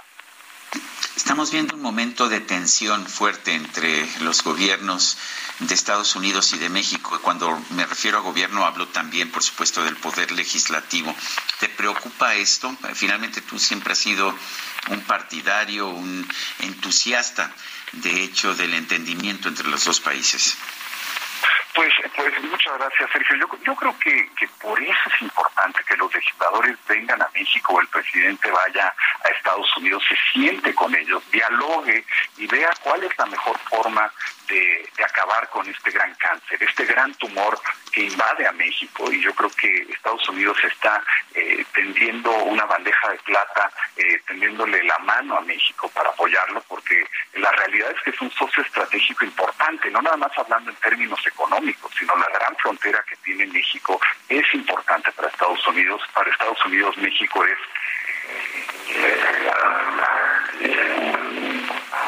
la lucha del narcotráfico también. O sea, la realidad es que México es uno, si no es que el socio más importante que tiene Estados Unidos en todos los frentes. Larry, ¿qué crees que pueda ocurrir esto? Porque también es una discusión en medio de cuestiones políticas y se ha mencionado que los legisladores lo que quieren realmente es llevar agua a su molino y que, bueno, pues este tema está subiendo de tono precisamente por lo que pudiera ocurrir en materia electoral. Pues mira, yo creo que más allá de materia electoral, y si vemos el gran currículum del congresista Crenshaw, él ha sido alguien de valores, alguien que ha luchado por el país, ¿no? Perdió un ojo inclusive en una de las batallas. O sea, es un hombre que es muy arraigado en creencias y valores, ¿no? Y él verdaderamente cree, como otros congresistas y otros senadores, pues que hay que hacer más por apoyar a México y por resolver el gran tema en el que México ha estado embargado, que es la inseguridad, el crimen organizado y no se diga cuántos otros delitos hoy por hoy suceden en México. Yo quiero agradecerte, como siempre, Larry Rubin, presidente de la American Society, el haber conversado con nosotros en este programa. Al contrario, Sergio, Lupita, siempre a la orden y agradeciéndoles a ustedes. Gracias, hasta luego, muy buenos días. Bueno, y el pasado viernes, 4 estadounidenses fueron secuestrados en Matamoros, Tamaulipas. Sin embargo, cifras oficiales muestran que hay 556 estadounidenses desaparecidos en México desde 2001. Y vamos a platicar del tema precisamente con Alexis Ortiz, reportero de La Lista, que ha hecho pues un trabajo especial precisamente sobre este tema. Alexis, ¿cómo estás? Qué gusto saludarte esta mañana, muy buenos días.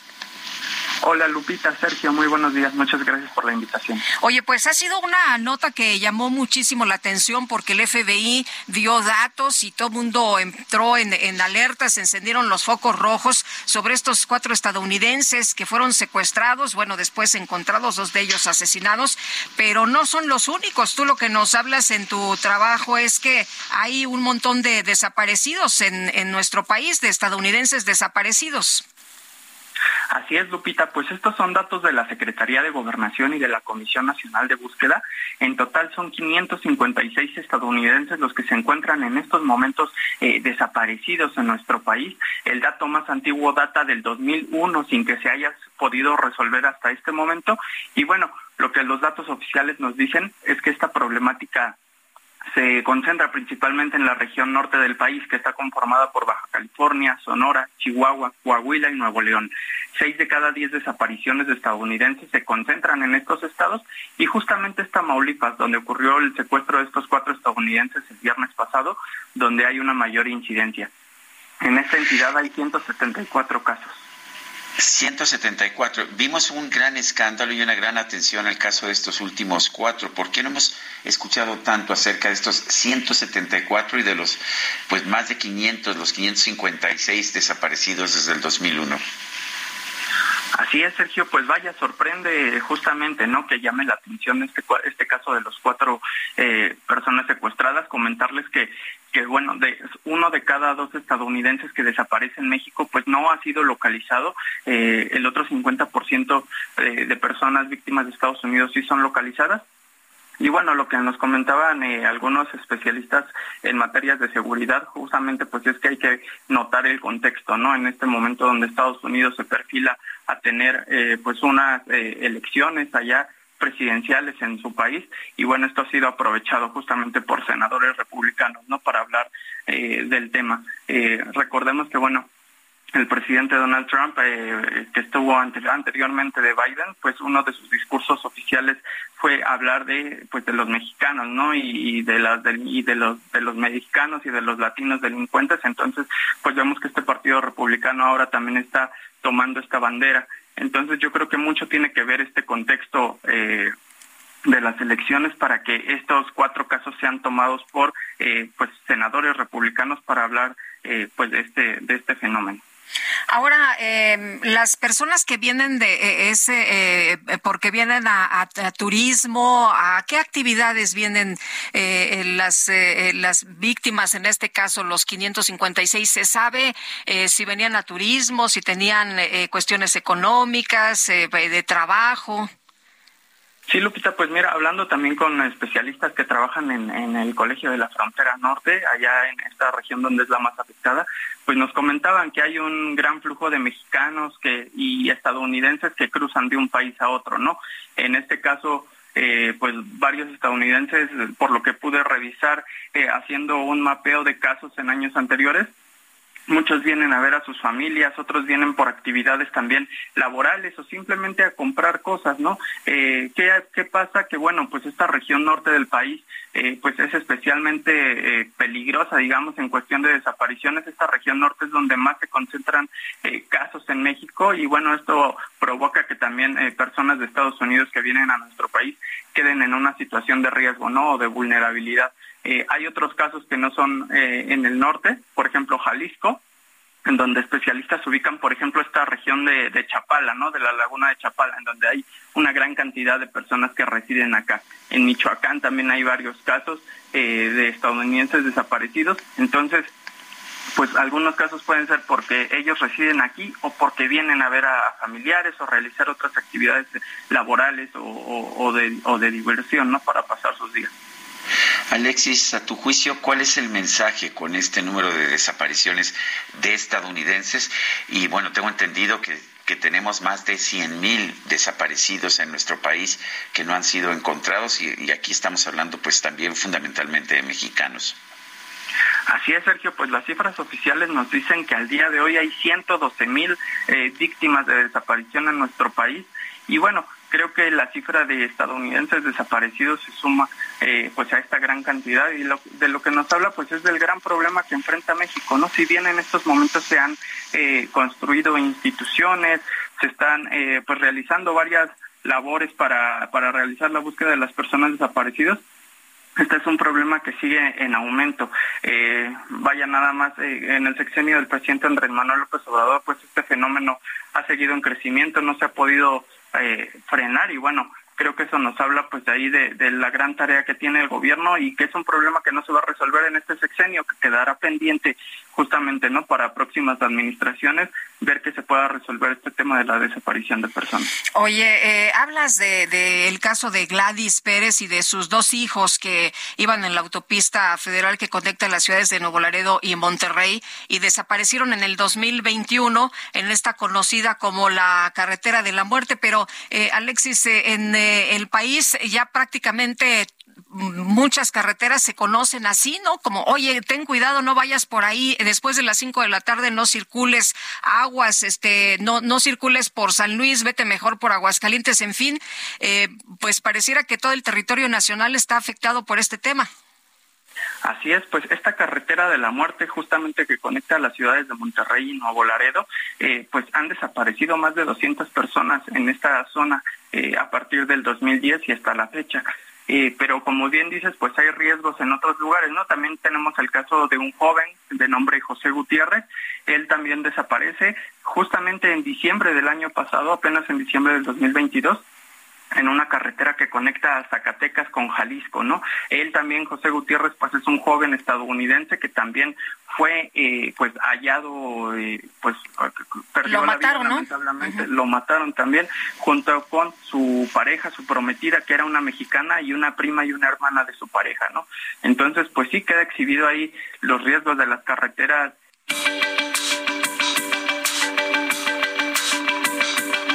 Sergio Sarmiento y Lupita Juárez quieren conocer tu opinión, tus comentarios o simplemente envía un saludo para hacer más cálida esta mañana. Envía tus mensajes al WhatsApp 55 20 10 96 47.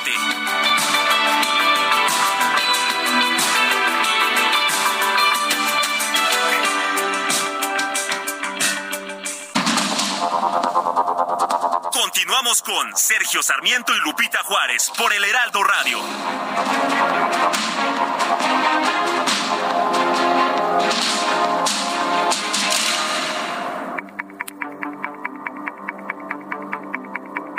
Jaque Mate con Sergio Sarmiento.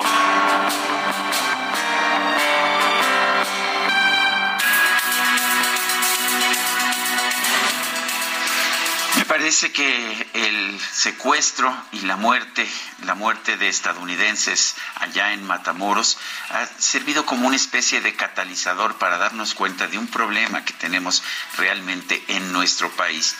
Los congresistas de Estados Unidos, que independientemente de cualquier cosa pueden estar ofreciendo posturas políticas simple y sencillamente para garantizar su reelección, pero lo que nos están diciendo estos congresistas sí es verdad. México está perdiendo la guerra contra la violencia.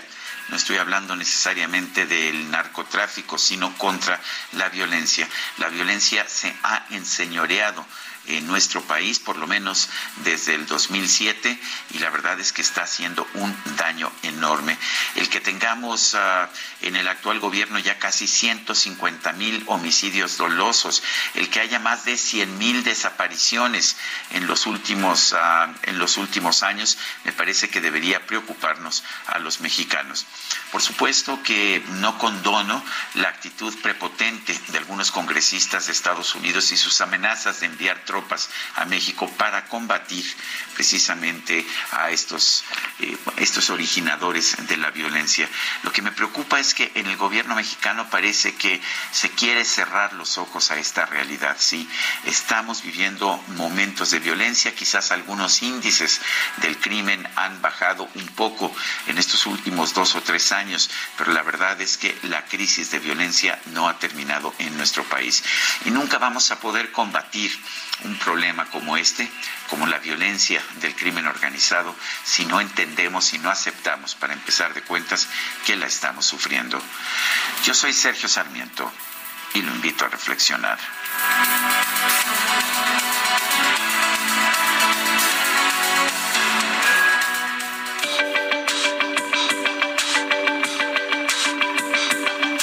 Sergio Sarmiento, tu opinión es importante. Escríbele a Twitter en @SergioSarmiento.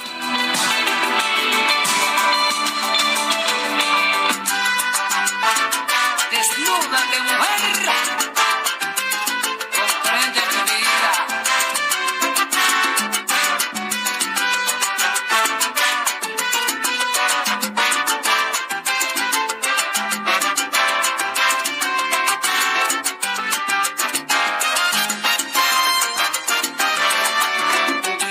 no sé por qué me engañas, si yo te adoro.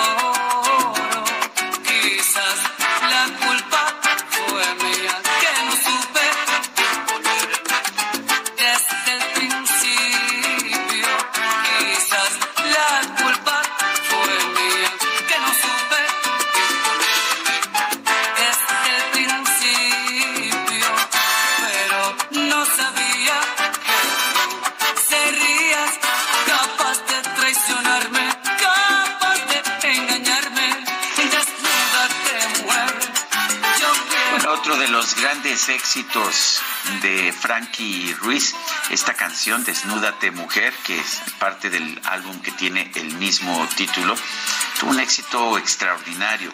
Se proyectó no solamente en los Estados Unidos y en Latinoamérica, que son los lugares donde más se escucha la salsa, sino que tuvo un éxito también muy importante en España y en países de Europa. Este disco fue considerado por la revista Billboard en 1987 como la obra del artista, del mejor artista en la categoría tropical y de salsa. Y bueno, pues es una, me parece también una de las grandes obras de la salsa. Escuche. Hombre, nosotros ya nos vamos, ¿eh? Pues la verdad es que es viernes salsero, me parece muy bien. Vamos a salsear. Oye, y bueno, antes de irnos a salsear, pues hay que leer los mensajes de nuestros amigos. Todavía hay que trabajar. Buenos días, Sergio Lupita, saludos desde Zapopan.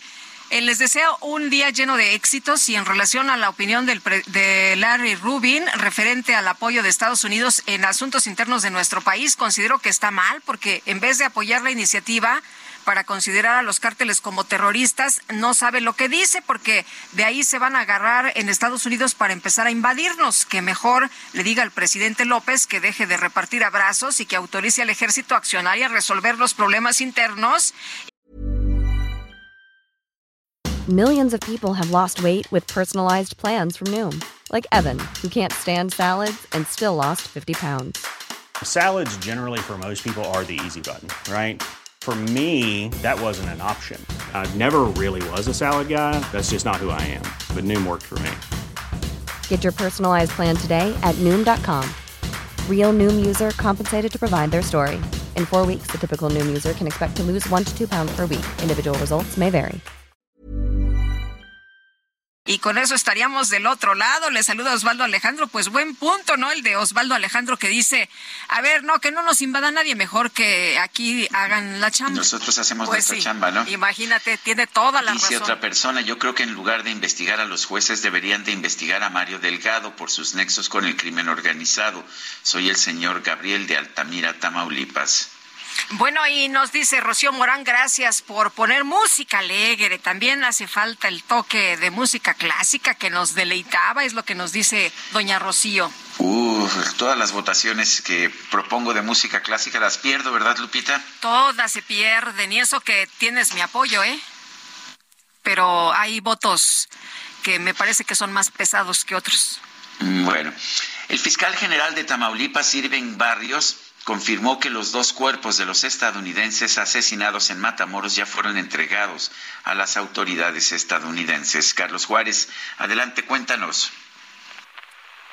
Hola, ¿qué tal, Sergio Lupita? Muy buenos días. Así es, el fiscal del estado, Irving Barrios, confirmó que los 2 cuerpos de los americanos que murieron tras ser secuestrados por un comando armado el pasado 13 de marzo fueron entregados el día de ayer por la tarde a las autoridades americanas, luego de un operativo y de que concluyeran todas las acciones debidas para ver lo que originó la muerte de estas 2 personas.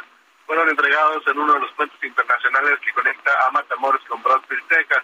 Además, se dio a conocer que siguen los cateos y los operativos por parte de las autoridades federales y estatales en este municipio, lo que generó que 5 unidades hayan sido decomisadas el día de ayer, entre ellas un Lamborghini que tenía reporte de robo en Estados Unidos.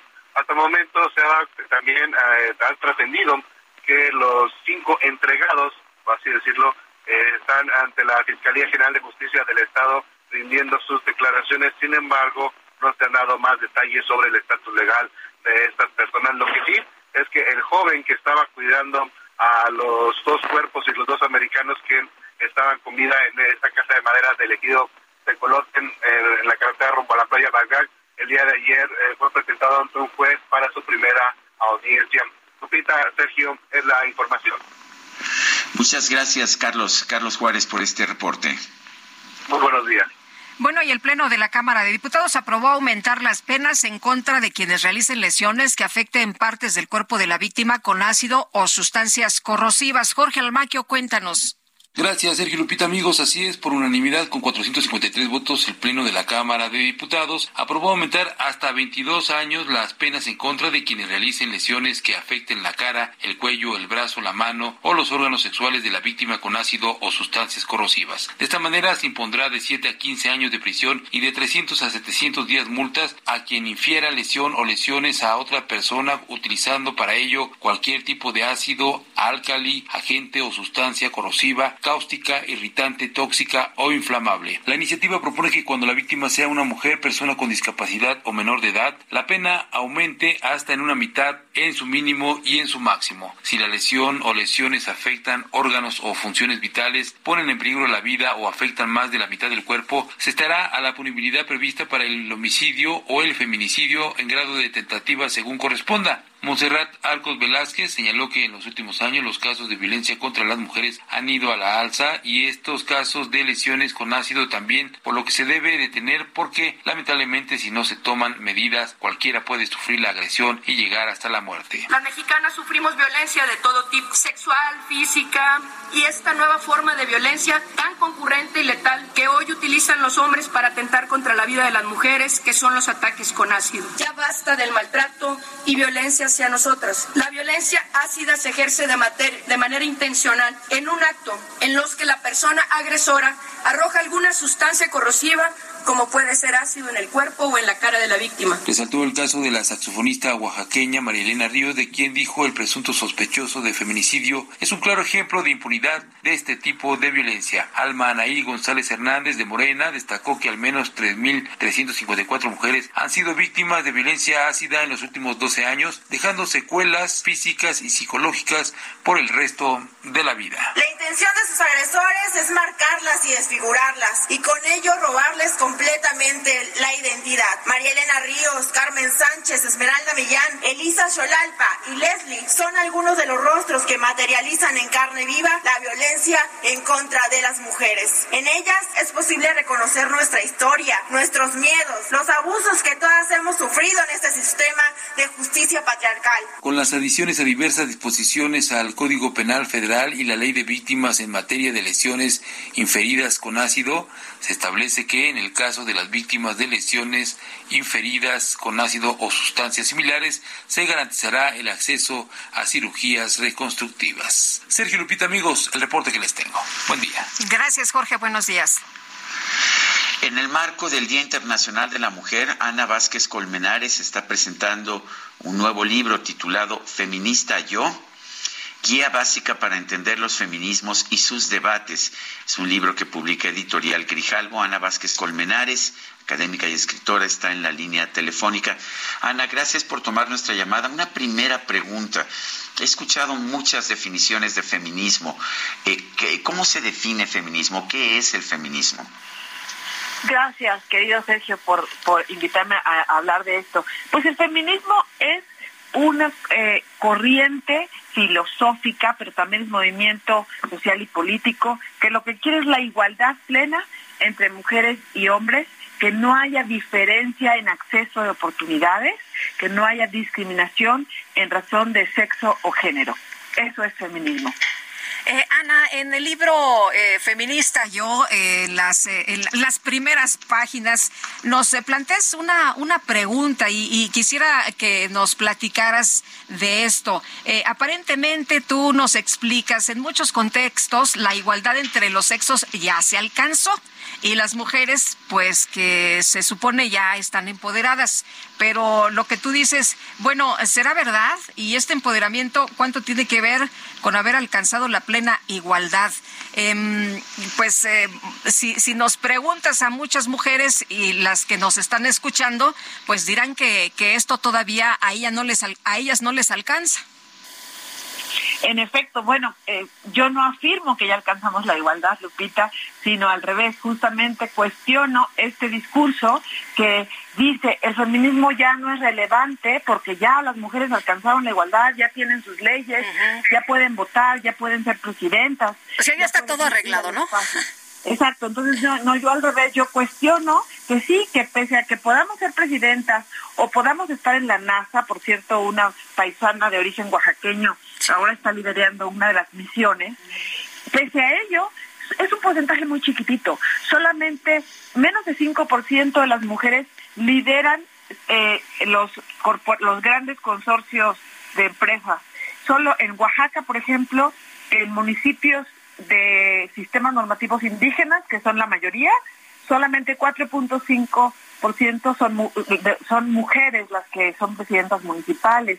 Las brechas de desigualdad persisten y, sobre todo, las mujeres experimentamos violencia cotidianamente.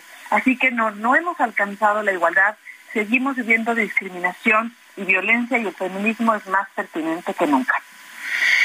Hablas en tu libro de que no hay un solo feminismo, hay varios feminismos. ¿Qué opinas de eso? Y cuéntanos un poquito de estos feminismos. La pluralidad de feminismos deviene de la pluralidad y diversidad de la experiencia de ser mujeres, de tener cuerpo de mujeres. Nos puede, digamos, asemejar algunos de nuestros procesos de vida por el hecho de ser mujeres, pero muchos son muy distintos. Entonces, el feminismo proviene originalmente de Europa, es una corriente que surge de la Ilustración. La filósofa Amelia Barcácer dice que el feminismo es el hijo no deseado de la Ilustración.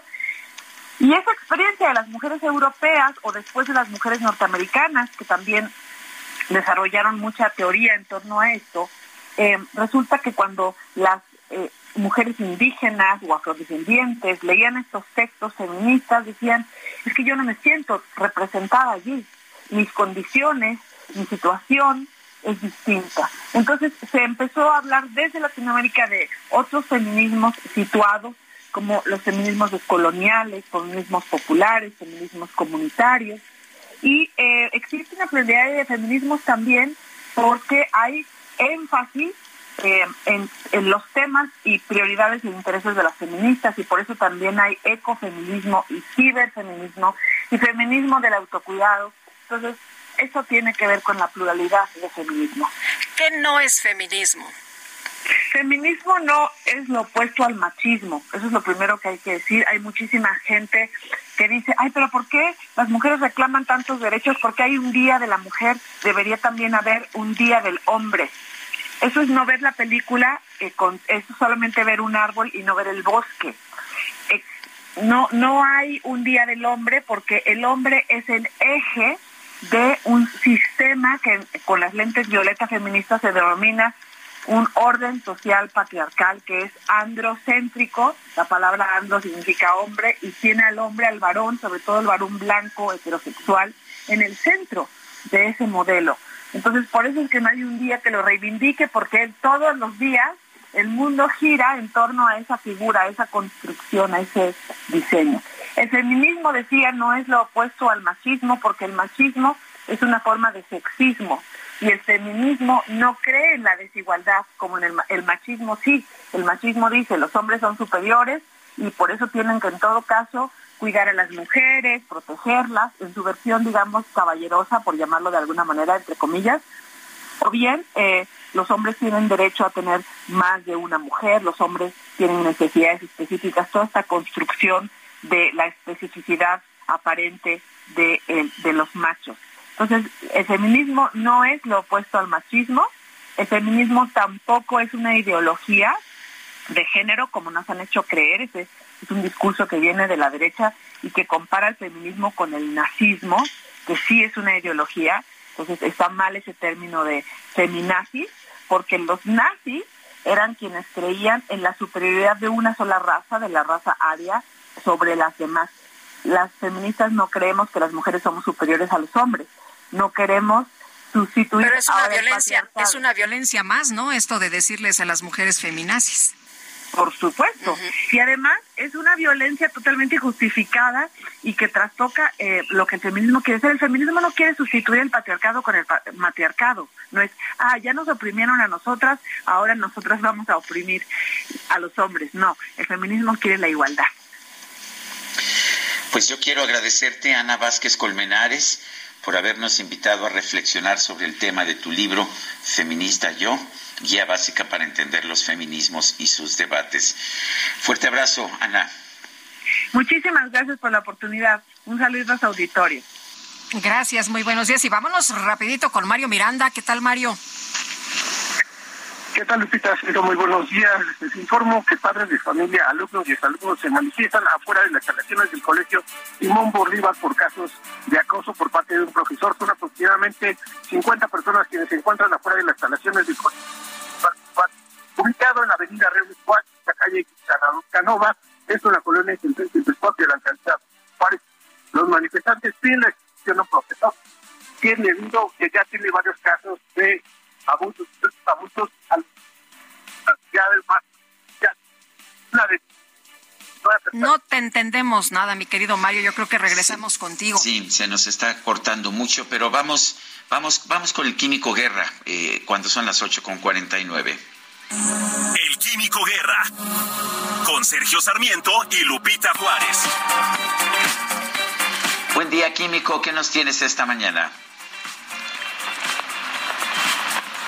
Químico Guerra. ¿Qué tal, Sergio? Buenos días, buen viernes, Lupita. Hola, buenos días, ¿ahí nos escuchás? Yo los escucho perfectamente bien. Oigan, les quiero alegrar el fin de semana presentándoles a HUC. HUC, se escribe HUC. Pues HUC puede cambiar la vida de todos nosotros, ¿no? Fíjense que un equipo de la Universidad de Monash en Melbourne, Australia, acaba de descubrir, fíjense, una enzima que produce electricidad a partir de las moléculas de hidrógeno del aire. HUC consume hidrógeno de una bacteria común del suelo. Además puede generar una corriente eléctrica utilizando la atmósfera como fuente de energía. Esto es verdaderamente algo que yo ni sabía, que hay enzimas que pueden utilizar el hidrógeno que hay en el aire para producir electricidad. Fíjense, el equipo dirigido por el doctor Chris Greening del Instituto de Investigaciones Biomédicas extrajo la enzima, que es una níquel-fierro hidrogenasa, de una bacteria llamada Mycobacterium megatis, y demostraron que la enzima convierte el hidrógeno en corriente eléctrica. Estoy citando aquí al doctor Greening, Sergio Lupita. Hace tiempo que sabemos que las bacterias pueden usar trazas de hidrógeno en el aire como fuente de energía que les ayuda a crecer y sobrevivir, incluso en suelos antárticos, ¿verdad?, que no tienen nada de vida, cráteres volcánicos en lo profundo del océano. Pero no sabíamos cómo lo hacían. Y una vez que produzcamos HUC en cantidades suficientes, literalmente no habrá límites para su uso en la producción de energía renovable. Vamos a usar a nuestras aliadas, en este caso las bacterias que tienen esta enzima que se llama HUC, para producir energía eléctrica a partir de hidrógeno que ya existe en el aire. Hoy en día podemos producir miles de trillones de bacterias, ¿verdad? Bueno, hoy en día en una capsulita de estos de los suplementos alimenticios, de los probióticos, una capsulita tiene 80 mil millones de bacterias. Y entonces, imagínense lo que podemos hacer en un tanque grande con trillones y trillones y trillones de estas bacterias para generar electricidad a partir del hidrógeno del aire. Verdaderamente estamos en el umbral de una verdadera transición energética, Sergio Lupita. Bueno, pues como siempre, Químico, gracias y te mando un fuerte abrazo. Igualmente, buen fin de semana para ti, Lupita. Son las 8. Gracias, buenos días. 8:52 a.m. Y bueno, pues no sé si pudimos recuperar esta llamada que se nos perdió con Mario Miranda. No, parece que no la tenemos. Bueno, en otros temas, la fracción de Morena en la Cámara de Diputados ha confirmado que el diputado Armando Contreras Castillo ya bajó la iniciativa en la que proponía modificar el método de elección de rector de la UNAM. Recordemos que Armando Contreras pues estaba buscando promover que el rector de la UNAM fuera electo por votación y que no fuera electo por la Junta de Gobierno de la Universidad Nacional Autónoma de México. Al parecer presentó esta iniciativa sin respaldo de su propia bancada y lo que nos dicen es que pues que ya se retiró. Pues sí, le han de haber dicho, oye, ¿qué te pasa? Ve todos los frentes que tenemos abiertos, estás viendo y no ves. Bueno, pero ya sabes que como la UNAM es neoliberal y conservadora, pues... Híjole. Bueno, pues sí le ha dado sus llegues el presidente, ¿eh? Uh-huh. Pero bueno, vamos a continuar con la información. ¿Y qué crees, mi querido Sergio? A ver, dime. Bueno, pues el gobierno de la Ciudad de México va a retirar el agüehuete de la glorieta de Reforma, pero asegura que sigue vivo, le sigue latiendo el corazoncito, y 9 meses después de ser plantado el agüehuete que reemplazó a la palmera ahí en Paseo de la Reforma hasta que se les murió porque se les infectó, pues será retirado y en su lugar estará... Pues esta especie que dicen que va a ser lo mismo, ¿no? Otro agüehuete. Pues otro agüehuete, lo único que te puedo decir es que cometer 2 veces el mismo error no convierte los errores en un acierto. Pero pese de nuevo con la misma piedra y agüehuete. Eso dicen por ahí. Agüehuete quieren poner... de nuevo. Claro que sí. Bueno, son las 8:54. Vamos a una pausa. Le recuerdo nuestro número de WhatsApp, 55 20 10 96 47. Regresamos.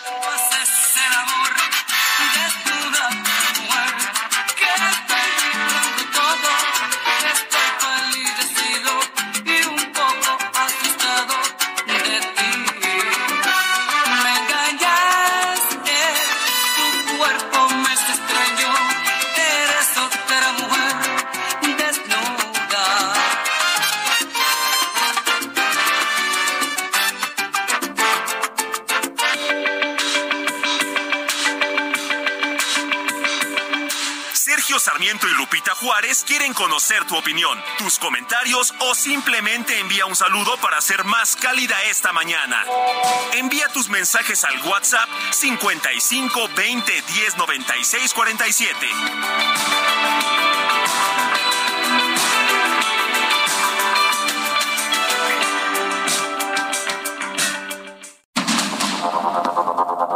Continuamos con Sergio Sarmiento y Lupita Juárez por El Heraldo Radio.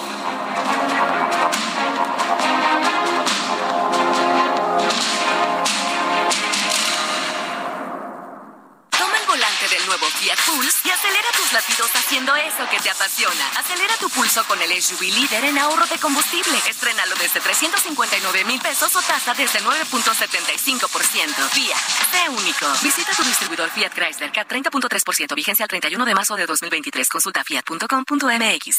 Descubre el soporte ideal para un sueño saludable toda la noche. Te mereces un Silly Posturpedic.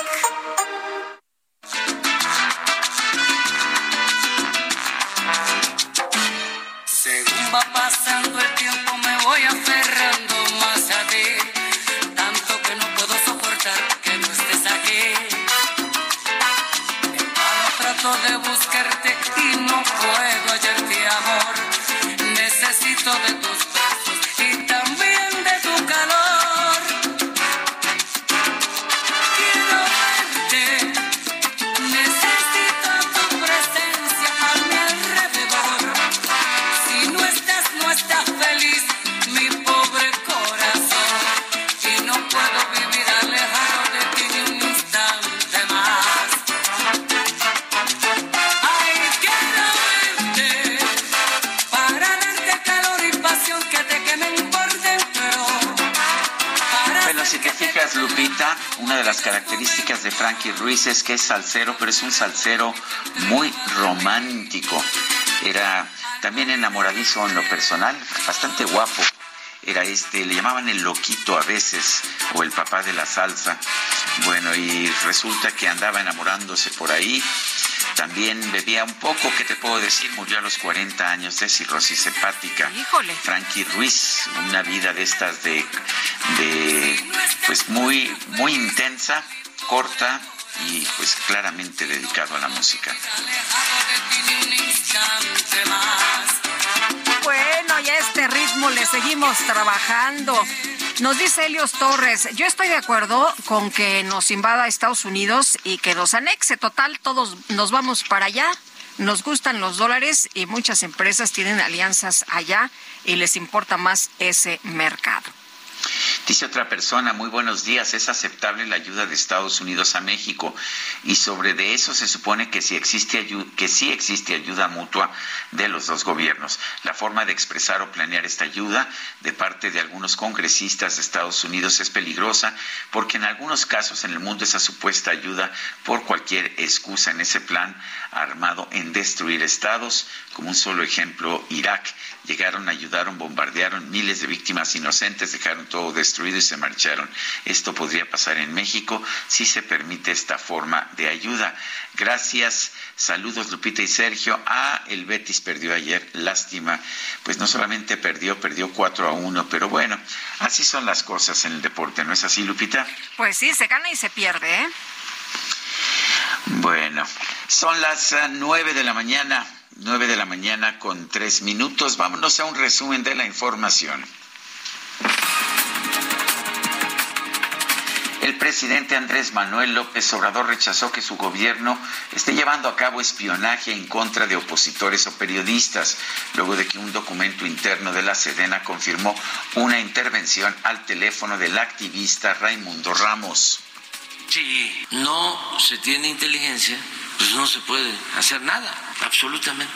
¿Qué vidas se han salvado, presidente, o cuál ha sido el efecto de espiar a un defensor de derechos humanos y a los periodistas? No, eso no. Eso es otra cosa. No, estamos hablando de la delincuencia. ¿Cuál fue el objetivo de ese espionaje a estos civiles que le mencioné? No sé. Sí sé perfectamente que el objetivo de animal político y de artículo 19 y de Carmen Aristegui, pues es estar constantemente atacándonos, desacreditándonos. Eso no tengo duda. Bueno, pero ahí está la información publicada de espionaje por parte de la Sedena a defensores de derechos humanos, entre ellos Raimundo Ramos. Bueno, por otro lado, el presidente López Obrador aseguró que las tareas de inteligencia del gobierno federal permitieron salvar la vida del secretario de Seguridad Ciudadana de la Ciudad de México, Omar García Harfuch. Unos días antes del atentado, inteligencia del Estado registró una llamada. Omar traía un carro normal.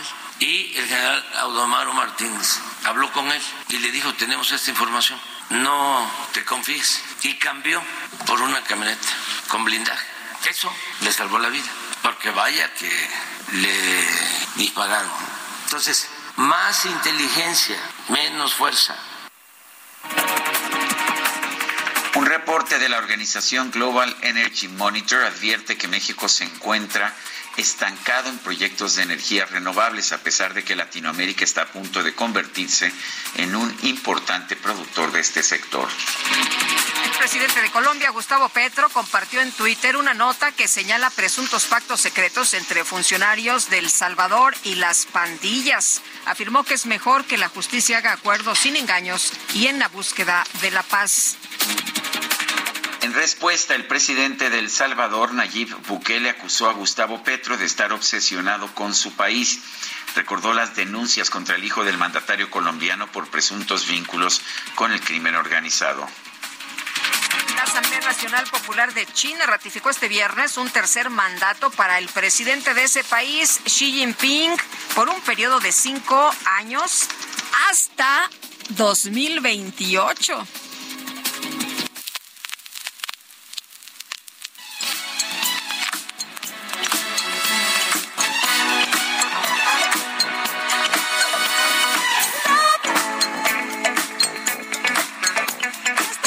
pues esto sí que es retro, mi querida Guadalupe, por supuesto que es retro. Un reporte de la Asociación de la Industria Discográfica de Estados Unidos dio a conocer que en 2022 las ventas de discos de vinilo en ese país superaron las de discos compactos, esto por primera vez desde 1987. Escucha, esta asociación dice que se vendieron 41 millones de vinilos frente a 33 millones de CDs. En redes sociales muchas personas dicen que prefieren los discos de vinilo por su calidad de sonido. Oye, pues hay que sacar algunos a la venta.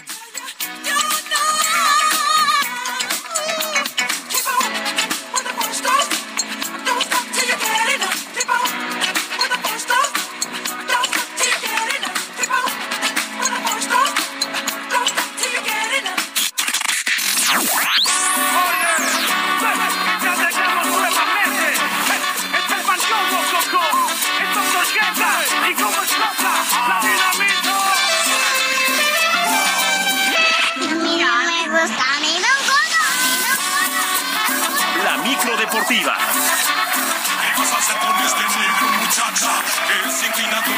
Hombre, esto se está poniendo cada vez más bueno, mi querido Julio Romero, ¿cómo estás? Muy bien, Guadalupe, Sergio, amigos del auditorio, qué placer saludarles. Lo logramos, llegamos a la otra orilla, por fin es viernes. El precio fue muy alto, pero para eso está la micro deportiva, para apoquinar en la música, para que se vaya aflojando absolutamente todo. Entonces, pues hoy el DJ y operador Cacharpo Quique dijo, pues vámonos tropicales, vámonos, mientras más corriente, más ambiente, y entonces, pues ahí está el asunto, aquí todo es fiesta, aquí todo es felicidad. Y ya todo el mundo está muy animado. No, pues es que de eso se trata. Por algo será. De eso se trata, hemos tenido una semana ahí complicada en cuanto al tema de la información, pues como todas las semanas, ¿no? Pero bueno, pues aquí está esta micro deportiva. Arrancamos, bueno, no con muy buenas noticias, porque el delantero mexicano Santiago Jiménez encendió las alarmas del Feyenoord, ya que previo al duelo de los octavos de final de la Europa League se lastimó en el calentamiento, por lo que fue sacado de la alineación titular y no fue ni a la banca, todo esto por precaución. Arne Slot, quien es el director técnico del cuadro holandés, informó que el jugador tuvo alguna molestia en el tendón de la corva y se tomó la decisión de descansarlo justamente a manera de prevención. Ya dentro de la cancha, el Feyenoord y el Shakhtar empataron a un gol en el juego de ida. Pues así las cosas con Santiago Jiménez, que pues hoy por hoy junto con Henry Martín, pues es el mejor delantero que existe, por lo menos así lo dicen los números. Había anotado en 4 goles en 6 partidos para este equipo del Feyenoord. Bueno, el día de hoy también arranca la jornada 11 del torneo de clausura del balompié nacional. La actividad se pone en marcha a las 7:05 p.m. con el San Luis recibiendo al Querétaro, y para las 9:05 la Franja del Puebla se estará midiendo a las Chivas Rayadas del Guadalajara. Las Chivas llegan con buena racha de 4 victorias consecutivas y en el tercer lugar de la tabla general, pero su técnico Veljko Paunovic sabe que todavía queda mucha campaña regular y posiblemente la liguilla para acercarse al objetivo del título.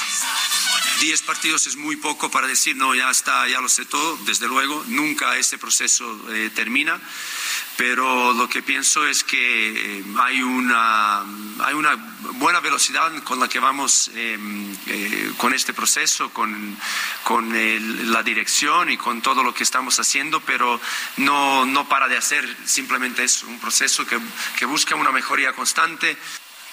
Ese verde que en tus ojos hay. Pinta bueno este juego, el de Puebla contra Chivas, el día de hoy 9:05. Para mañana a las 5:00 p.m, Atlas contra León.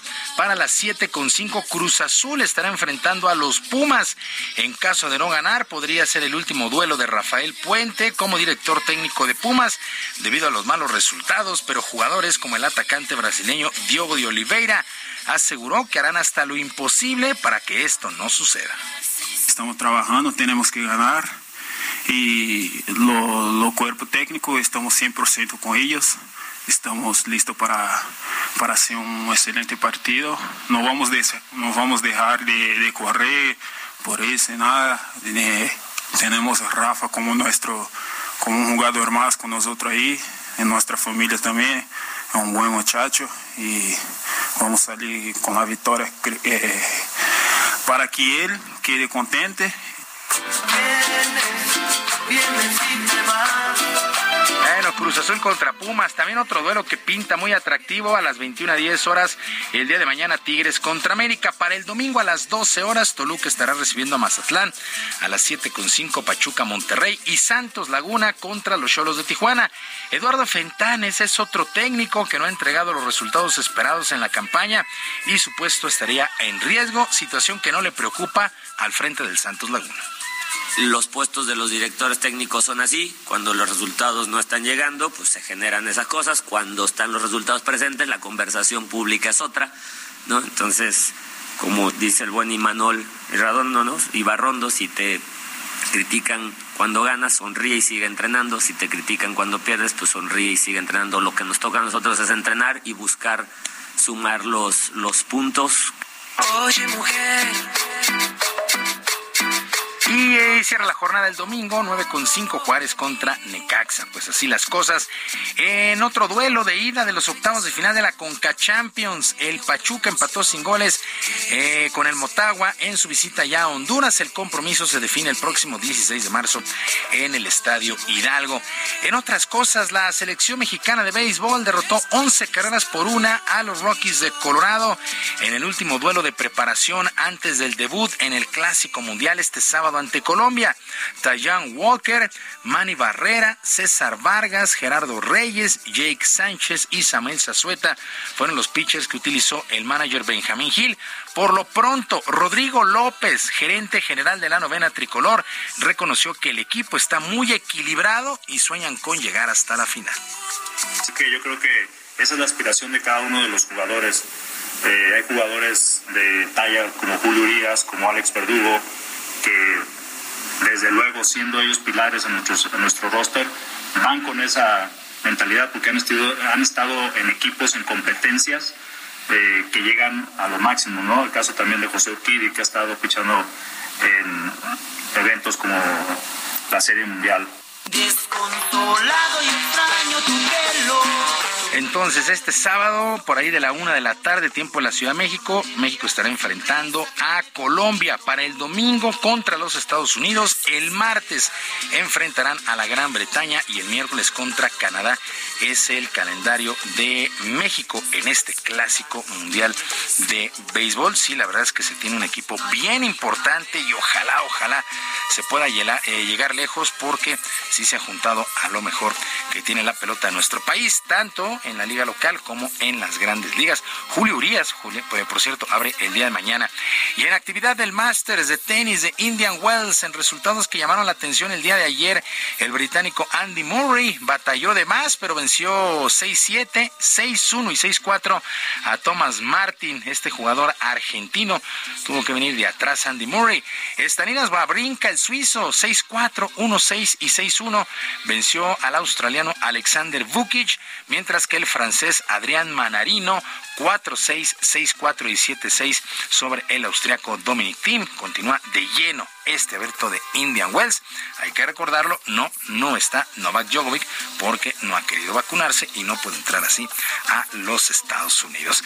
Sergio, Lupita, amigos del auditorio, la información deportiva este viernes. Les recuerdo nuestras vías de comunicación. En Twitter estoy en @jromerohb, en @jromerohb, además del Barrio Deportivo, el Barrio Deportivo en YouTube, de lunes a viernes a las 7 de la noche con mucha información y mucha diversión. Que sea un extraordinario fin de semana para todos y que, por supuesto, sus equipos ganen. Muchas gracias, mi querido Julio. Buen fin de semana. Buen fin de semana. Ahí vamos. ¡Ah, medio metro!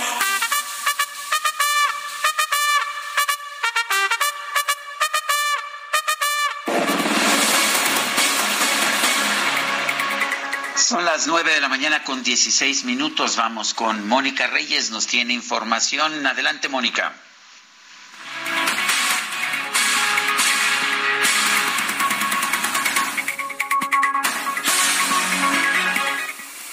Amigos del Heraldo Radio, qué gusto saludarlos. Fíjense que hoy les tengo una información muy importante. paren oreja, porque de acuerdo a estudios científicos, está comprobado que las enfermedades surgen por falta de nutrientes y por la pérdida y oxidación de las células de nuestro cuerpo. Para recuperar nuestra salud, es necesario regenerar nuestras células dañadas. Y hoy les tengo una excelente noticia. Les presento un tratamiento elaborado a base de células madre, el cual tiene excelentes resultados para mantenernos saludables. Y ya está aquí Arisbeth Chávez, representante de Productos Politécnico, para que nos platiques al respecto, mi querida Ari. ¿Cómo estás? Qué gusto saludarte, Moni. Te veo bien, guapa. Porque nos estamos tomando las células madre, ¿verdad? A ver, platícanos. Esto es una verdadera joya que tenemos en nuestro país. Fíjate que este tratamiento que les traigo el día de hoy está elaborado a base de células madre y funcionan como un regenerador celular. Este fue investigado y aprobado por científicos reconocidos a nivel mundial. Este tratamiento verdaderamente te ayuda a regenerar el funcionamiento de todos nuestros órganos y los resultados para recuperar tu salud, tener huesos más fuertes y saludables y sobre todo pues lucir una piel joven y radiante. ¿Has escuchado la frase "tú eres lo que comes"? Por supuesto. Si estás bien por dentro y están nutridas a nivel celular, pues por fuera claro que se va a notar en tu cabello, se va a notar en tu piel, en tus uñas. En tu salud. En tu salud definitivamente. Las células madre actualmente se utilizan para tratar más de 80 enfermedades. Nosotros tenemos excelentes resultados con este tratamiento de células madre en diabetes, lupus, cáncer, tumores, Parkinson, Alzheimer, artritis reumatoide, ansiedad, depresión y estrés, porque van directamente a tu cerebro. Claro. Puedes tener un desorden químico y no necesariamente es tristeza, sino algo le hace falta a tu cuerpo. ¿Sí? Entonces, este tratamiento funciona de maravilla. Sí. Las células madre te van a ayudar a mejorar tu sistema circulatorio, a frenar la propagación de células cancerígenas, a mejorar tu función renal y hepática y el funcionamiento del sistema nervioso central. Este tratamiento, cada cápsula es riquísima en antioxidantes. ¿Cómo andamos buscando los antioxidantes? Y además los tomas por separado. Sí. Esta cápsula te contiene la cantidad de antioxidantes necesaria y te va a dotar una gran cantidad de nutrientes a todo tu cuerpo. Ari, ¿con solo tomar una cápsula al día mejora nuestra salud? Digo, porque si es así, ¿a dónde llamo en este momento para pedir el tratamiento? Muchos de los propósitos, yo creo que de año nuevo es mejorar nuestra salud. Sí. Y hoy te traigo una promoción de esas que son fantásticas y que no pueden dejar pasar. Tienen el número, a ver. Tienen que comunicarse al 55 56 49 44 44. Mi sugerencia es que vaya marcando y aparte el suyo. 55 56 49 44 44. Fíjate, les vamos a enviar hasta la puerta de su casa un tratamiento de 12 meses a un precio especial. Esto quiere decir un año completo, una dotación completa de células madre para un año. Y eso no es todo. Les vamos a mandar de regalo un kit de belleza. Incluye crema, jabón y mascarilla. Pero déjame platicarte que este tratamiento está elaborado, además de células madre, trae colágeno, ácido hialurónico, elastina. Son unos poderosos componentes que sí te van a ayudar a eliminar manchas, reducen el 90% de las arrugas, de cicatrices, te eliminan imperfecciones, acné, y usted va a lucir una piel que le digo maravillosa y radiante. El jabón es una delicia, exfolia la piel, elimina toxinas, células muertas, y la mascarilla te va a crear un efecto lifting. Si esto no es suficiente, también les voy a enviar un regalo, un masajeador que elimina dolor, estrés, tiene diferentes intensidades de masaje, luz infrarroja y además una bocina Bluetooth. Y si marca ahorita al teléfono 55 56 49 44 44, te voy a dar un 2x1 en los regalos. ¿Qué tal? O sea, doble paquete. Doble paquete. Para solamente van a pagar uno, ¿sí? Vienen 2 años de células más doble de los regalos, por eso tienen que aprovechar y marcar ya. El teléfono, 55 56 49 44 44. Ya me lo aprendí. Reciba 2 tratamientos al precio de 1. Llame en este momento. Muchas gracias, Ari. Gracias. Regresamos aquí al Heraldo Radio. Gracias, Mónica Reyes. Adelante, Lupita. Bueno, nosotros nos vamos hasta Reforma con Javier Ruiz, que ya se encuentra ahí atento con toda la información que pasa en este viernes. Mi querido Javier, buenos días. Hola, Lupita. Sergio, ¿qué tal? Excelente mañana. Pues buenas y malas noticias, Lupita. Ya informábamos pues justamente de este ahuehuete que se encuentra aquí donde anteriormente estaba la glorieta de La Palma.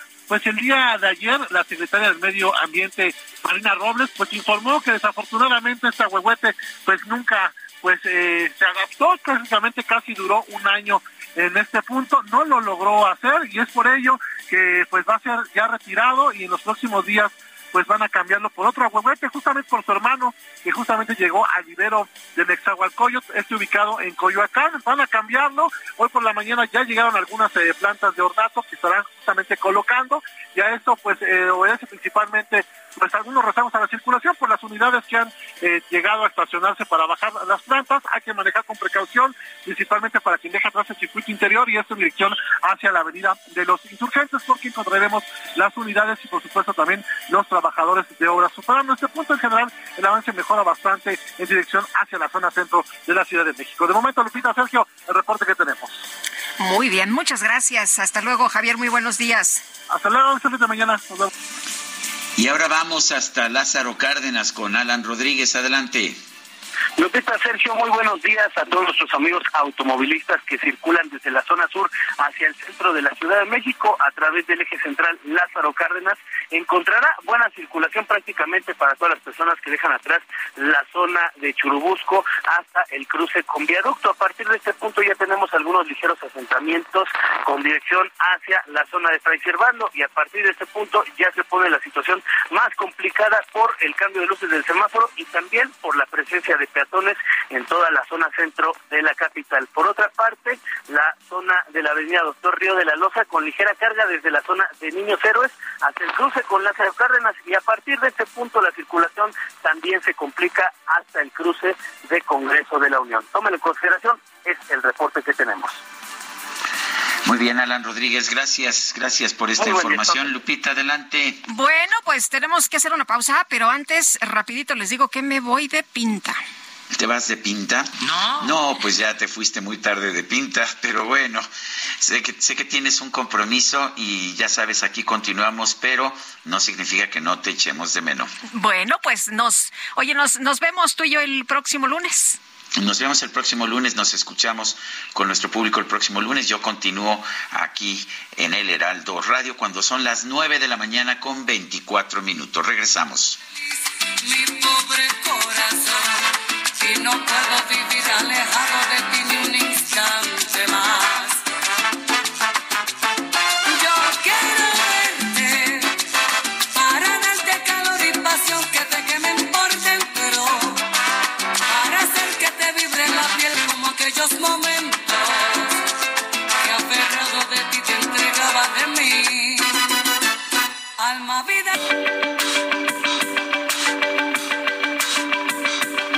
Sergio Sarmiento y Lupita Juárez quieren conocer tu opinión, tus comentarios o simplemente envía un saludo para ser más cálida esta mañana. Envía tus mensajes al WhatsApp 55 20 10 96 47.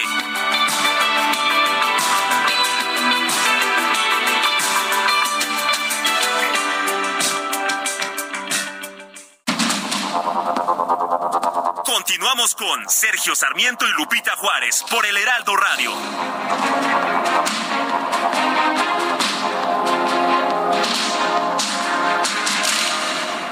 Gastrolab, historia, recetas, materia prima y un sinfín de cosas que a todos nos interesan. Hola amigos del Heraldo Radio, soy el chef Israel Arechiga de Gastrolab y hoy traigo una receta también con garbanzos porque esta semana ya di una de hummus que si ustedes se dan cuenta cuando buscan alguna receta en gastrolabweb.com siempre nos va ligando con el mismo tipo de cocina, el mismo tipo de ingredientes. ¿Qué es lo que vamos a requerir? 190 gramos de garbanzos que ya les había platicado que bien podrían ser de lata, frasco o incluso remojar una noche anterior y cocerlos uno mismo. Una cucharadita muy fina de comino, un poquito de paprika o pimentón, una cucharadita pequeña de orégano, media cucharadita de sal, pimienta negra molida al gusto o puede ser pimienta blanca y 2 cucharaditas de aceite de oliva extra virgen. Para complementar la ensalada vamos a requerir media pieza de cebolla morada fileteada, un par de pimientos amarillos sin piel, los tostamos como si fueran chile poblano y después cortamos en cubitos sin nada de venas ni semillas, un poquito de aceituna negra, un aguacate en cubos, queso feta y pepino persa y vamos a ir a gastrolabweb.com para ver el procedimiento y va a quedar espectacular esta ensalada. Hola, mi nombre es Miguel García. Yo sé que hay cosas muy perfectibles o que se pueden mejorar en muchos ámbitos de nuestro país, específicamente escuchando el caso del INE y de la UNAM, pero el problema con todo lo que propone Morena, el presidente Andrés Manuel, lo hacen con la absoluta intención de beneficiarse ellos, no es que busquen un beneficio para nuestro país. Buenos días, Lupita y Sergio, mi nombre es Pilar Borbolla, me acabo de registrar para votar desde el extranjero, quiero felicitar al INE, la verdad es que el sistema te va llegando paso a paso, me tomó 5 minutos y de una vez aprovechar para recordarles que hoy es el último día para todas las personas que quieran votar desde el extranjero y es muy sencillo, los invito a todos los extranjeros a registrarse, es www.votoextranjero.ine.mx. De verdad, regístrense, hay que votar, hay que hacer uso del sistema. Muchos dicen que el INE es un sistema muy caro, yo lo acabo de comprobar, el buen servicio que dan, no sé si sea caro o barato, pero el sistema es muy eficiente, muy rápido para votar desde el extranjero. Recuerden, hoy es el último día para votar, ojalá puedan pasar este mensaje al aire.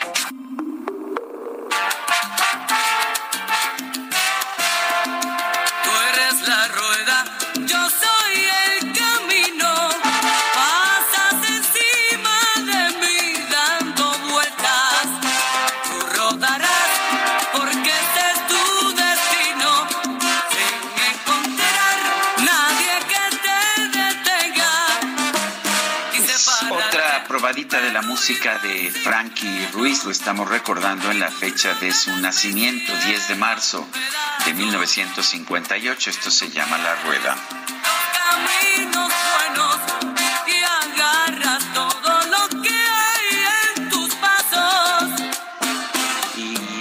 Tenemos mensajes de nuestro público, dice Jesús Aguilar, los escucho en Tuxtla Gutiérrez, que tengan un día bendecido, gracias.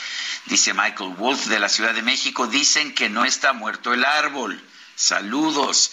Y otra persona nos dice, el ahuehuete prospera en zonas con mucha agua, como el del Tule, aquí en el estado de Oaxaca, está a orilla de los arroyos. Efectivamente, ahí es donde crecen usualmente los ahuehuetes. Y hablando de Oaxaca, el gobernador de Oaxaca y presidente de la Conferencia Nacional de Gobernadores, Salomón Jara, afirmó que sin respeto a la soberanía de México no será posible alcanzar una colaboración bilateral efectiva para enfrentar a las organizaciones criminales. Salomón Jara, gobernador del estado de Oaxaca, gracias por tomar nuestra llamada. Cuéntenos, esta declaración, estas declaraciones de legisladores estadounidenses. ¿Cómo está usted viendo esta serie de declaraciones? Muchas gracias, Sergio. Qué gusto saludarte. Al contrario, gracias a usted. Efectivamente, esta propuesta de intervención militar contra organizaciones criminales en México, pues es un tema que creo que nada ayuda, nada puede aceptar resolver un problema de fondo. Nosotros condenamos enérgicamente esta propuesta que presentaron los republicanos para legitimar una intervención de los Estados Unidos en México. Es un pretexto de enfrentar a los carteles mexicanos. Se rechaza cualquier declaración o acción que atente contra nuestra soberanía. Fundamentalmente hay que entender que este problema es muy complejo, Sergio. Culpar unilateralmente a México de fenómenos que suceden en territorio estadounidense no resuelven ningún problema. Señor gobernador, ¿cuál debe ser la respuesta del Estado mexicano y del presidente de la República en particular? ¿Cuál debe ser la respuesta del presidente y del Estado mexicano? Nosotros queremos compartir el mismo objetivo, Sergio, de hacer frente a al crimen organizado y detener el flujo de fentanilo y sus precursores químicos hacia los Estados Unidos. Nos oponemos completamente al uso de la fuerza militar en territorio mexicano como una solución, pero saludamos, eso sí, lo digo y lo expreso con mucha claridad, que se haya pronunciado ya el propio presidente de los Estados Unidos, en el mejor camino para hacer frente a organizaciones cuyo negocio criminal no respeta fronteras. Es con una colaboración bilateral e internacional efectiva y respetuosa de la soberanía de todas las naciones involucradas. Salomón, ¿qué opina usted de la posición del presidente de que si continúan estas declaraciones en contra de México, él va a promover que los votantes hispanos, los votantes mexicanos, voten en contra de los candidatos republicanos? Bueno, yo respeto la opinión del presidente, pero yo quiero reiterar la importancia de fortalecer el entendimiento y la cooperación bilateral. Reiteramos nuestro apoyo a las acciones que el gobierno de la República ha emprendido para garantizar y proteger los intereses superiores del Estado mexicano. Nos dio mucho gusto el encuentro que tuvieron la asesora de Seguridad Nacional de la Casa Blanca, Liz Sherwood, con el presidente, igual que el embajador, para iniciar este proceso, que son temas tan importantes que hay que destacar. Uno, el tema del fentanilo, que efectivamente tenemos como bien se ha comentado un problema grave, pero también el tráfico de armas hacia nuestro país. Este acuerdo entre Estados Unidos y nuestro país representa el esfuerzo más grande en la historia de ambos países con el fin de brindar información en la campaña que se está emprendiendo para informar de los efectos nocivos del fentanilo a jóvenes y familiares, tanto Estados Unidos como en nuestro país, Sergio.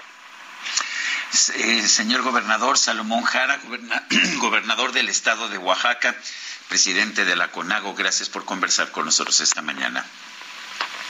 Muchas gracias, un abrazo, muchas gracias. Abrazo a usted, señor gobernador. Y el presidente Andrés Manuel López Obrador no descartó que detrás de una supuesta marcha a la que se convoca este domingo en Nuevo Laredo, Tamaulipas, para protestar por la muerte de 5 jóvenes y a favor del ejército, esté la delincuencia organizada.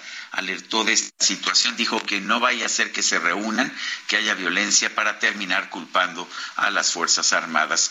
No hubo una pregunta de por medio, nadie le preguntó sobre el tema. Simplemente él dijo que este asunto le llamó la atención porque la convocatoria es anónima en las redes y se ha publicado en periódicos, pero los convocantes no están dando la cara.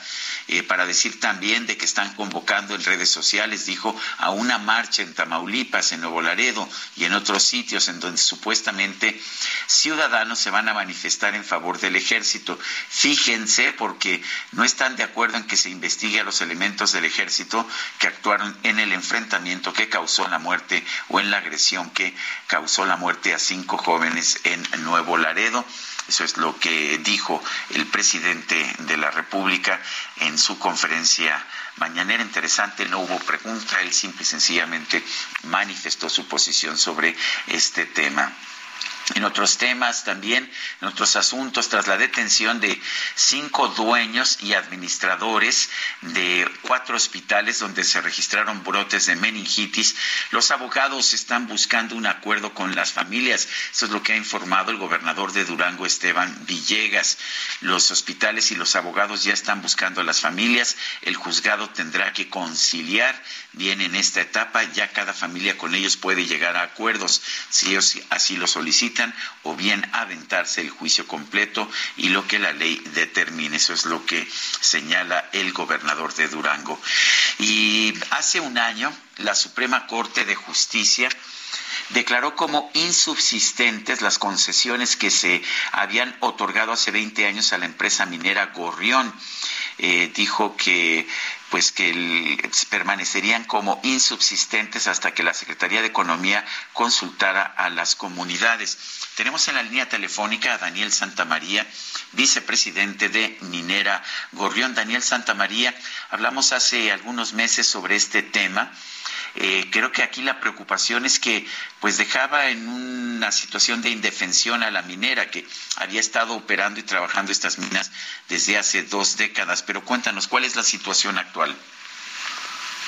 Hola, Lupita. Sergio, ¿cómo están? Muchas gracias por el espacio. Como tú bien mencionas, hace más de un año ya, la sentencia de la Corte fue muy clara, donde se le ordena a la Suprema Corte a la Secretaría de Economía que lleve a cabo una consulta previa libre e informada a las comunidades indígenas dentro de la concesión minera. Hoy, a más de un año, inexplicablemente, y en un proceder totalmente contrario a la sentencia de la Corte, a las leyes, al derecho internacional, la Secretaría de Economía toma la determinación de negar la factibilidad de los títulos que nos había otorgado hace 20 años. O sea, con esto frenamos el proceso de consulta ni siquiera habiendo empezado. Entonces, aquí habría que resaltar tres conceptos importantes. Yo creo que el primero es que se viola el derecho humano a la consulta, se priva el derecho humano de las comunidades a ser consultadas. Hubiese sido en este caso la primera consulta previa libre informada relativa a los títulos de concesión con respecto a un proyecto o una concesión minera. Es la primera vez que se iba a realizar esto en el país.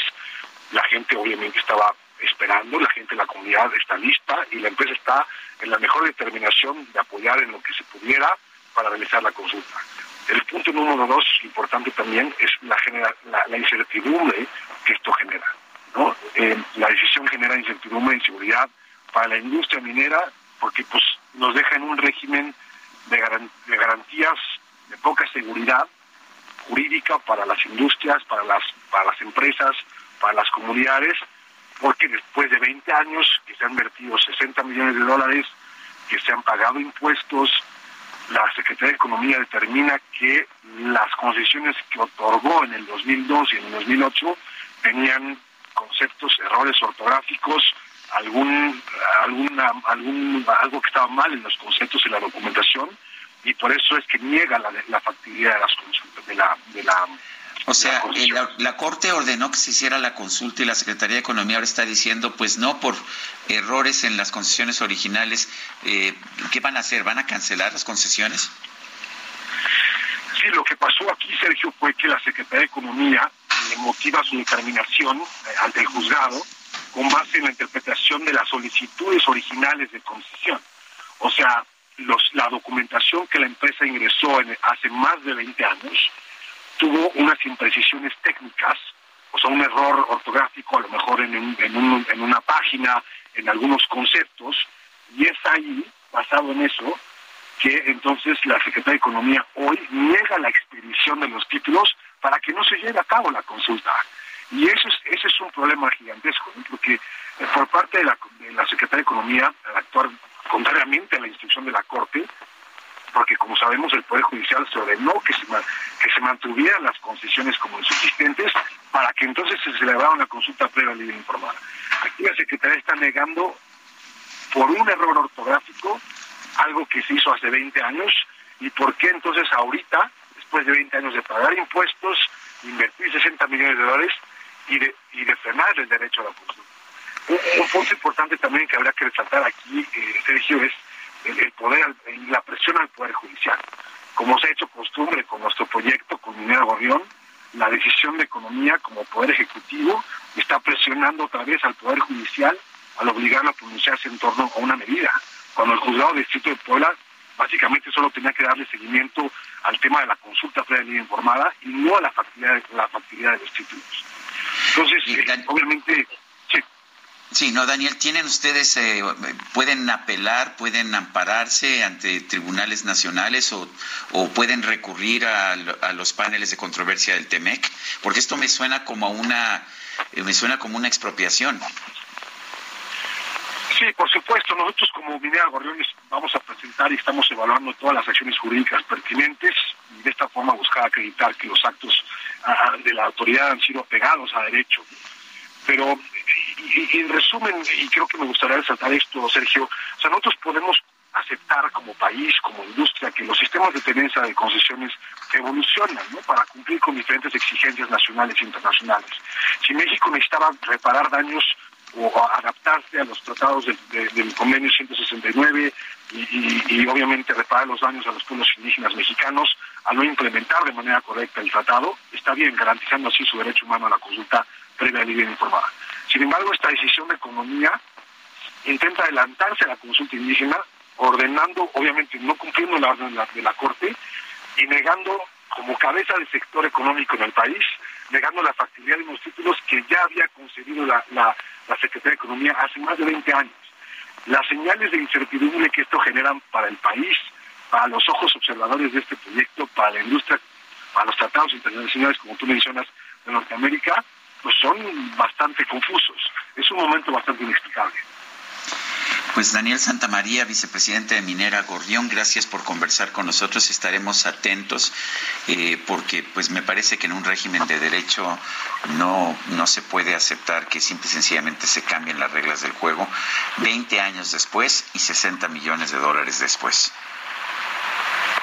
Sí, les agradezco mucho. Nosotros obviamente lo único que pedimos es que la autoridad, en este caso la Secretaría de Economía, se apegue a los marcos jurídicos, a los principios de transparencia, y es muy importante de manera imparcial, ¿no? Obviamente, si no, la confianza, la certidumbre, las bases para la inversión, no se genera un bienestar social y se complica todo para las comunidades que quieren el proyecto y obviamente para el sistema de concesiones en el país. Daniel Santamaría, vicepresidente de Minera Gorrión, gracias por hablar con nosotros. Y gracias, Lupita, gracias, Sergio, muy amable. Son las 9:47 a.m. Vamos a un resumen de la información más importante. En su conferencia de prensa de esta mañana, el presidente Andrés Manuel López Obrador destacó la buena relación que tiene con su homólogo de Colombia, Gustavo Petro.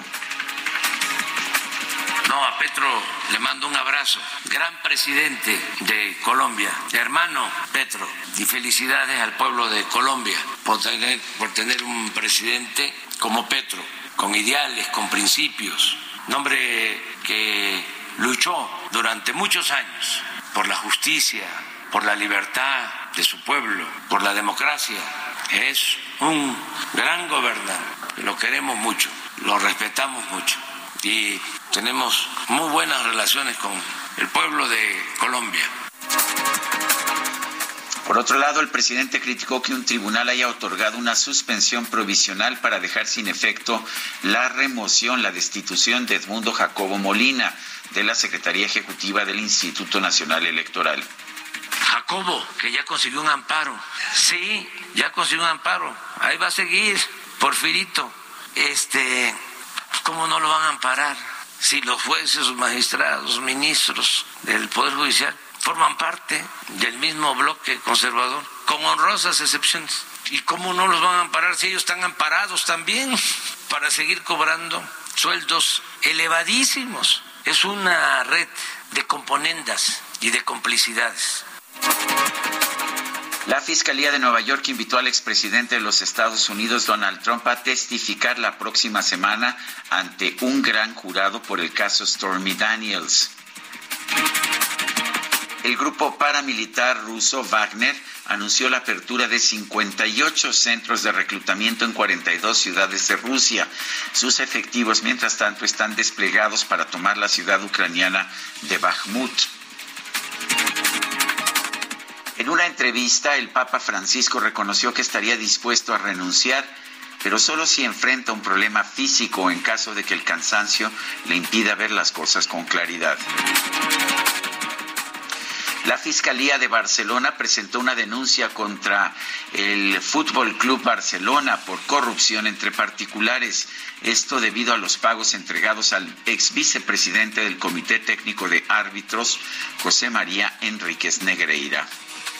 No me quiero bañar, no me quiero bañar, así cochina me voy a quedar. No me gusta el shampoo, no me gusta el jabón, así cochina me siento mejor. No me quiero bañar. Sí, claro, cochina, bueno, pero con gran sentido del humor. Es Tatiana.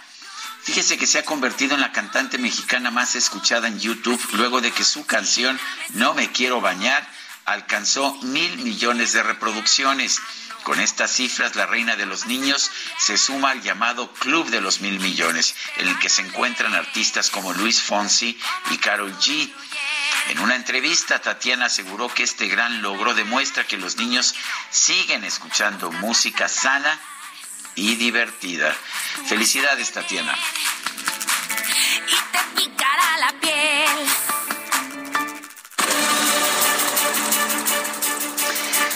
Bueno, el que sí se bañó muy tempranito fue Javier Ruiz y ahí está trabajando desde el Paseo de la Reforma. Adelante, Javier.